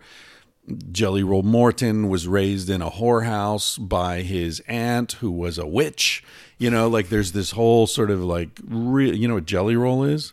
Jelly Roll now. Jelly Roll's pussy. Oh, So wow. Jelly Roll Morton, who's like the first blues man, Pussy Morton, Pussy Morton. Yeah, rock and roll meant to fuck. So like rock around the clock tonight, we're gonna fuck all night. Ah, you just educated the rock shit my out of me right baby. now. yeah, no, read this essay. It's all comes from this essay. He's brilliant. This guy, Michael Ventura. It's in a collection called Shadow Dancing in the USA, which is out of print. But I wonder I like rock and roll so much, man. That's I'm telling you, like like the roots jazz comes from the same West African root word for jizz, which means to ejaculate, right? In the West African language. wow. Uh funk is mafunke, which means positive sweat. So it's sweat you get from dancing or fucking, but not from working wow. you know uh yeah they're all these i, I can't remember there there are a bunch of them um what am i talking about there why did i get into that the sex the we were just talking about the cultural phenomena. oh oh oh okay he makes that. this point this amazing point in that essay where he says until the like the 20s when the black jazz bands some of them were actually jewish in blackface but they were playing jazz which was this very black form of free music mm-hmm. that people were dancing to white people were dancing to that was the first time in history that white people had danced without choreography Did not know that. is that a fucking mind fuck Yeah. All white people dancing previous to that, according to these ethnomusicologists that he he interviewed, had danced, you know, the waltz or the this the two step or this or whatever. Like there were always instructions, Right, And the first time white people ever just moved in response to music was from the black music entering into white culture. That's so cool. You know, I've heard so much about, um, you know, part of it was uh, Sula Benet's um, uh, Poland and Peasant. Uh, man, I, f- I forget exactly what the, the title was. Um, there's several other books that kind of look back into even where dance comes from, because dance was part of that Sula Benet title. Um, but a lot of their dances, the the geometry of it, if you were to look from a top down uh, standpoint, that you know, and this is what I read. Um, uh, has to do with astronomical movements or some, you know, it had some kind of root, like in. It, I, I don't know if I would call it an ancestral root because I really don't know how deeply it went into their ancestry, but I'm pretty sure it did. Uh, and that's interesting that that's like, um, you know, the first time at least that we know of of them breaking free of that ancestral geometry that they would dance in, and just kind of let the music, Right. You know, like just improv, just let the music do what it Yeah. does, and let your body express itself freely in the moment. And then there's the theory that African music is so complex because there weren't a lot of psychedelic plants in Africa, and so they developed these complex rhythms to alter consciousness. Whereas in the Americas, with so many types of mushrooms and ayahuasca and peyote and uh, you know San Pedro and all this other stuff, it wasn't necessary. They would take the plants, enter the trance state, and then the music was just sort of a simple anchor for them. Set and setting. know. Yeah, I don't know if that's McKenna's theory or who came up with that one. Uh, yeah, yeah. I mean, like, so doing psychedelic, I had to look into some of the the cave systems that they would do ritual in, and you know, there's one um, Chavin de Huantar down in Peru uh, where they would do huachuma, and uh, they, it was constructed in such such a way that when they would play music.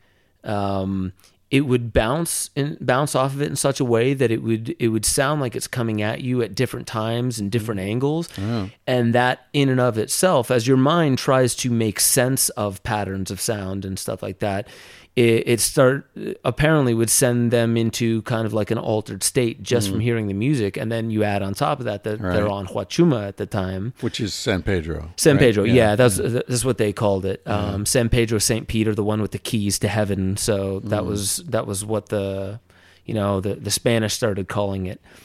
Um, but yeah, the same thing. Uh, I'm forgetting where somewhere in Greece, maybe. A different cave system. You mentioned the Eleusinian mysteries in Greece. It lasted two thousand years Yeah. you know, and that was for the arts, and they would dance, and they would, you know, also sports and stuff like that. But they would take this kykeon beverage, and you know, two thousand years. You know, Stanley has a really interesting theory that that I, I think needs deserves a lot more uh, awareness around the world. His and this relates to what we were talking about with placebo, and also what we're talking about now. He points out. This is Stanley Krippner. He points out that in shamanic societies, the placebo response uh, would have been accentuated, not ignored as it is in our society as a troublesome interference, because it would have been exactly what shamans were trying to tap into because it's so strong and and in the absence of other technologies that's one of the things you'd be leveraging right and so people with high hypnotic ability would have had a distinct evolutionary advantage and it's only in the modern world where high hypnotic ability, which appears to be genetic, I don't know if you've studied hypnosis. no, I haven't actually. Um, people's susceptibility to uh, hypnotic suggestion is seems to be very much a genetic trait. wow. And some people have it, some people don't, which is why when you see a stage hypnotist perform, they always do a screening um, event with the audience first. And they notice who responds most. And then later, when they pick people to come up on stage, they pick those people that they've already noticed have high hypnotic ability. Yeah, it's a whole thing. Um, anyway, Stanley's point is that in shamanic hunter gatherer societies like the ones that we evolved in, people with high hypnotic ability would have had this distinct survival advantage. And so it would have been selected for, and so the people would have entered into altered states much more readily and much more deeply. So if you and I go to one of these cave complexes and we listen to the sacred flutes playing and, and we hear this, you know, this this music that's slightly off or whatever mm-hmm. and and it might trigger an effect in us but it's likely to have been far stronger for the people who were there because they would have been selected for. They would have had much higher hypnotic ability than we do That's wild. You know, it brings me back to Michael Winkelman, uh, anthropologist, uh, speaking about psychoneuroimmunology. Uh, you know, it's quite a few I- people speaking about I that I know now. Michael Winkelman and actually spoke with him at a psychoneuroimmunology conference. Are you serious? Yeah. if if if it's the same Winkelman, yeah, Yeah. He's a, he was a student of Stanley's. Okay, yeah, Yeah, yeah, yeah. So he lives down in Brazil now. I had him on uh, Psychedelica. That's funny. He was the first person I heard that from, but he was saying like this is if you think what the you know the psychedelics are really doing is allowing you to be more suggestible. That's Yeah. the power of set and setting. Right. So if you have the container really well placed, then and the community is all in the same they're they're looking for the same thing. They want group healing, they want group, you know, a bond. Yeah. Um, as all tribes would. There's, you know, you know, that's advantageous for evolution as well. So um but yeah, this in psychoneuroimmunology the the ability for suggestibility um, under these altered states would allow for deeper connections between the members and also um, a belief kind of uh, what's the guy who laughed himself to health? What was his name? Oh, oh yeah, uh, yeah. The Laughing Cure. Uh, Yeah. shit. I I- forget I'll think name. of it, but, it was you like know- a '70s cult hit. Yeah, yeah, he had some kind of degenerative disc disorder or something like that, left him in crippling pain, and he decided he was going to laugh himself back to health. He chose that as a mechanism, and in a sense, you could say the placebo effect worked with it. But like, let's say somebody told him to do it and he didn't really buy it. Would it have worked? You know, if he didn't buy it, if he did, just didn't believe it, like, no, that's No. not scientific. That's just a Right. bunch of woo woo.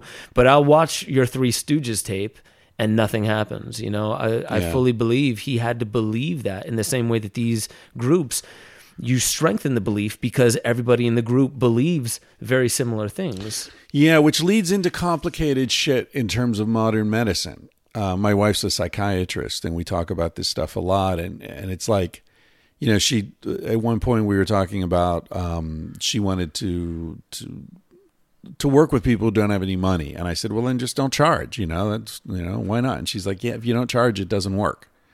People don't take it seriously. In fact, the more you charge, the more it works.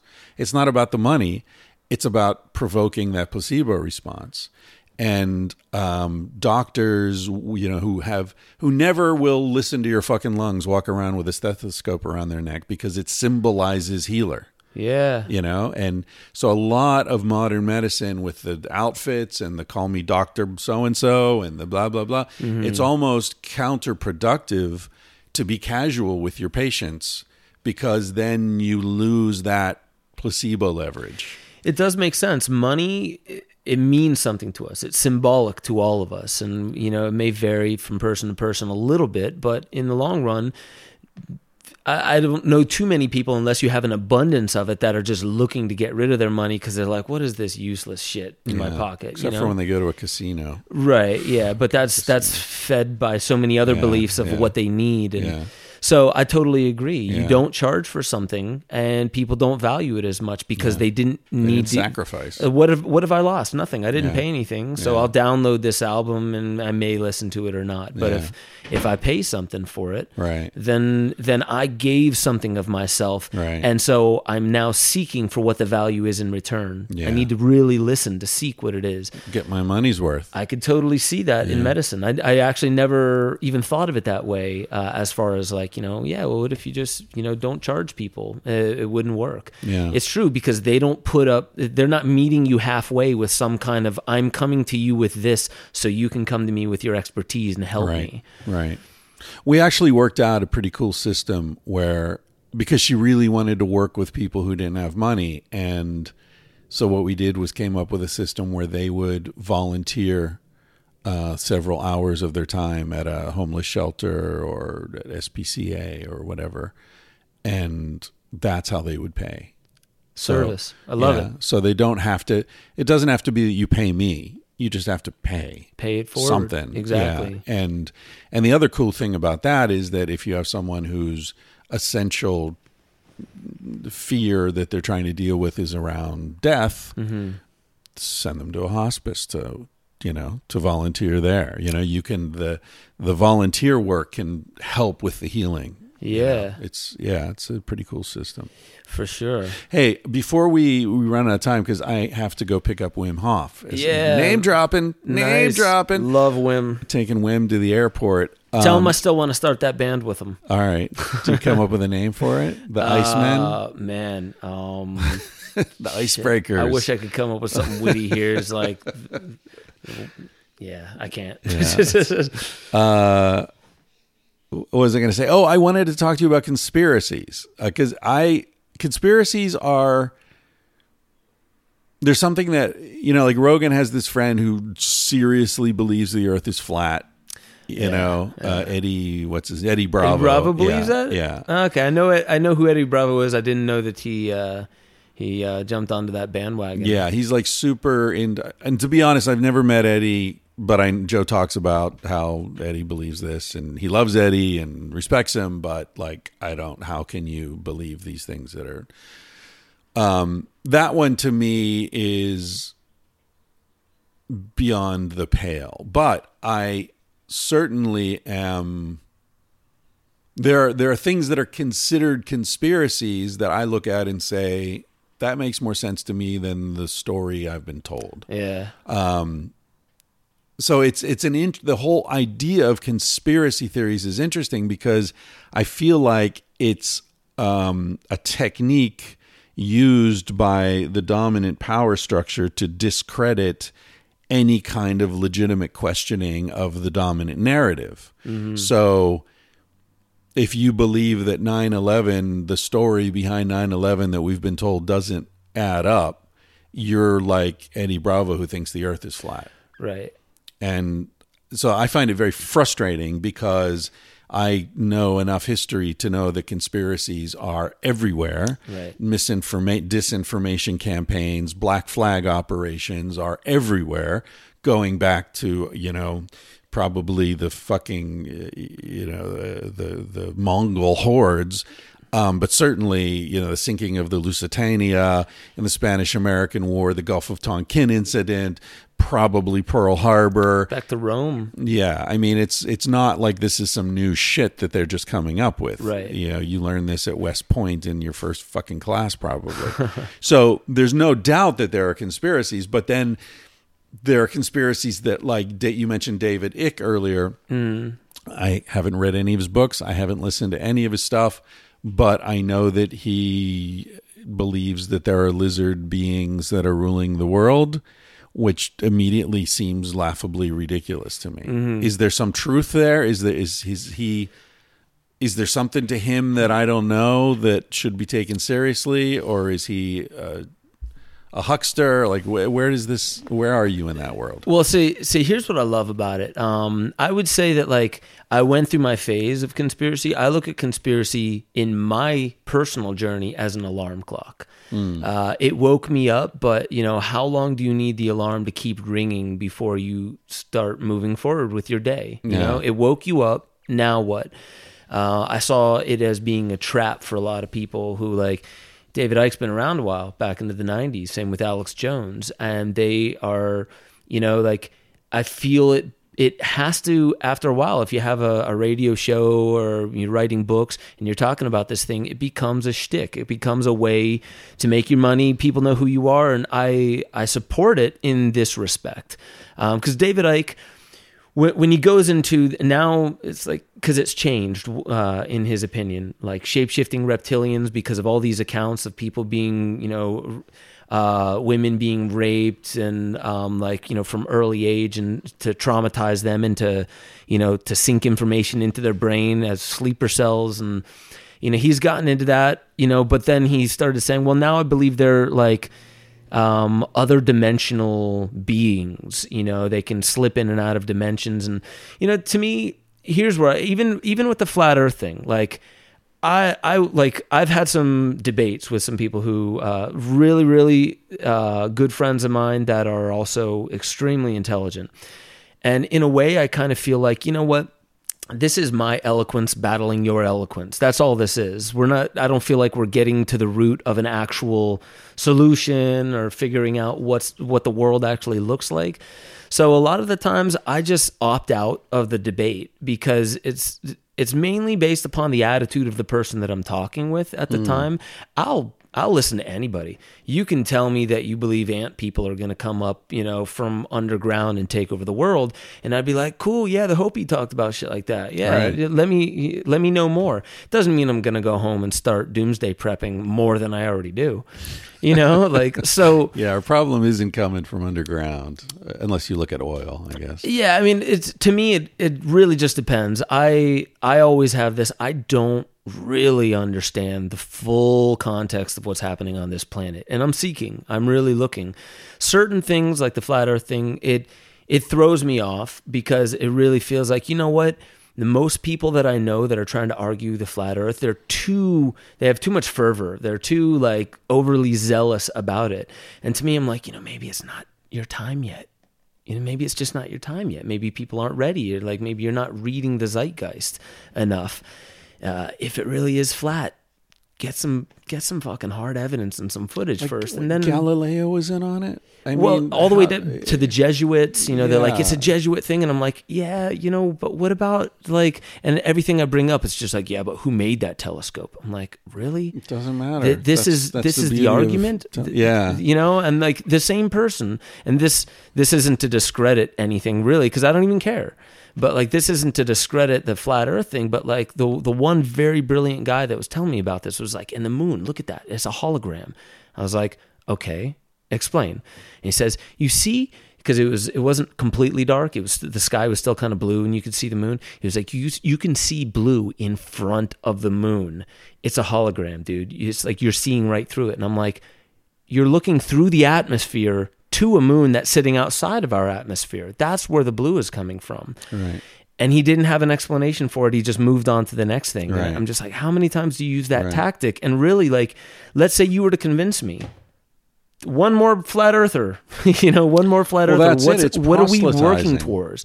We're working towards a religious fundamentalism in which you're with us and not against us. Yeah. Right. I mean, I, I what I see in the in the conspiracy stuff is it satisfies a hunger, Mm-hmm. a pre-existing hunger, and so the factual basis of it is totally irrelevant. Yeah. as you were saying, right? And that's why it's not worth it to talk. It's like talking to someone who like really, really believes in Jesus and Jesus died for your sins and Mary was his mother and you know, like all Yeah. that that story.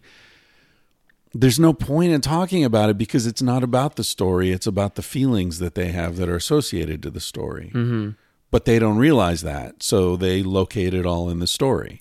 You know, it's like you know, oh, you know, black people are causing all the problems. You know, well, that's because of your feeling of inadequacy, and you're feeling like you get dumped on all the time, you redneck, and so you have to hate someone else. And, Yeah. you know, you can't explain all that to someone; they're not going to hear it.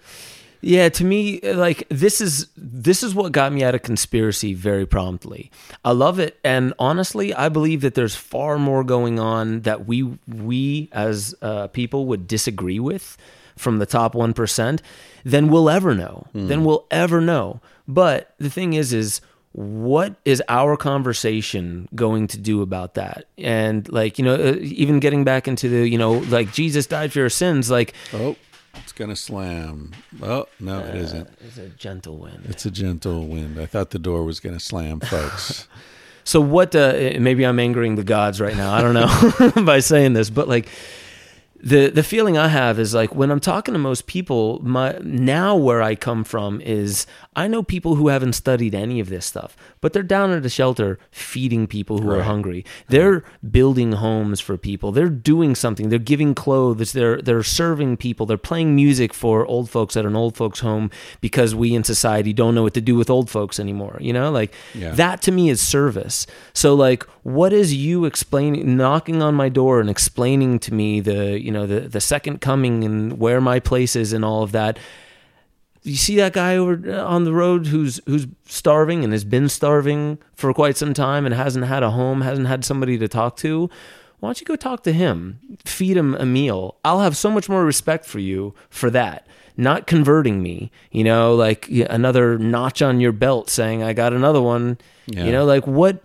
I, I just don't get it. And sometimes, you know, I'm wrong. So tell me how I'm wrong. Tell me how what you're doing in this story and how you're trying to convert me into flat earth or your you know, your religion or whatever it might be. It may be a noble cause, you may be a very good person, but how is this going to actually serve?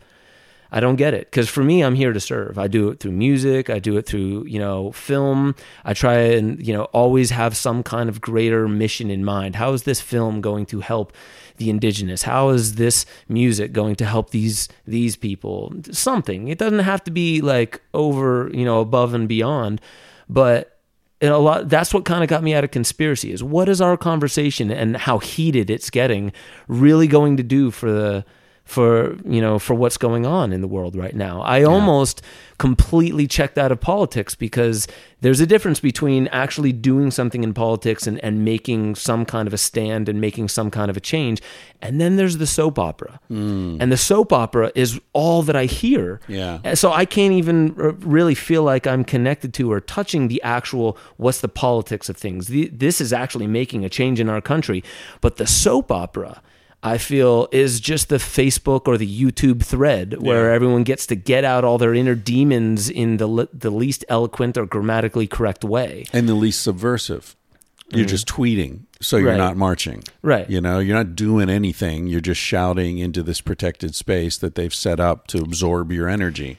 Very, very good way to say it. Yeah. Very good way to say Yeah, it. Fuck, man. uh, where can people learn more about you? Oh man, so um, you know, you can YouTube uh, my name or my films. At first, I just started like um, putting all my films out online for free. Um, so Ben Stewart, um, Ben Joseph Stewart on Facebook. Uh, you'll see me singing into a microphone. Uh, I'm getting my website benjosephstewart.com up here soon.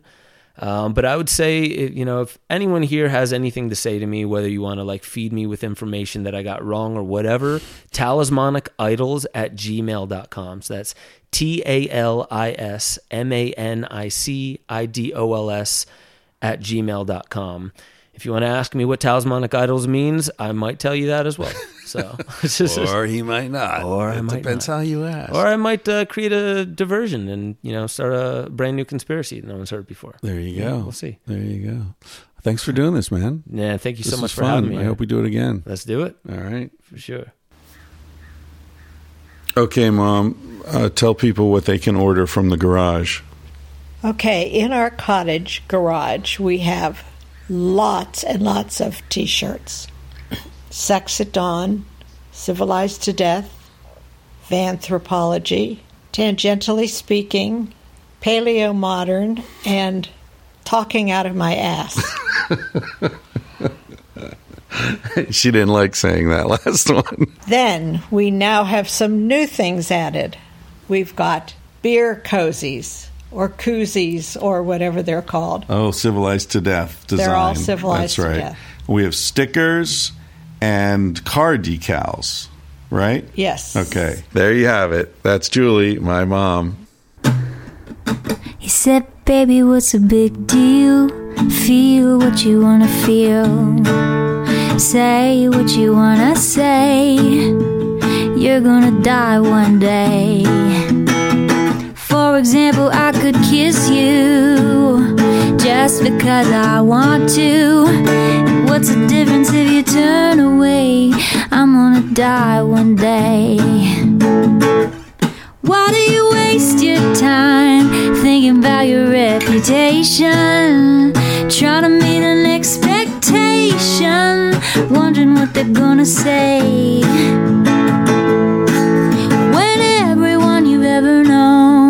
Is headed for a headstone, I don't wanna give the end away, but we're gonna die one day.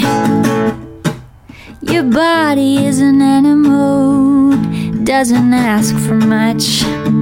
A little music and a soft touch. Why don't you let it out to play? Your heart is in a bird cage, singing in your chest. You wanna shut it up, but give it a rest. You're gonna die one day. Why do we waste our time thinking about a reputation?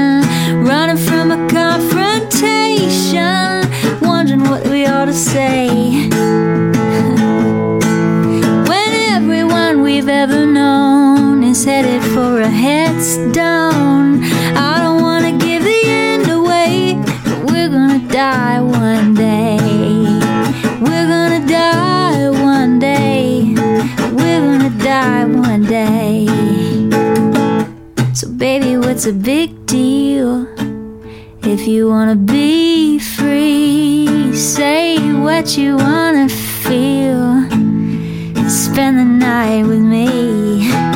I'm gonna take you up in my arms. And if we must go down, we'll go singing to the smoke alarms. We'll dance into the ground.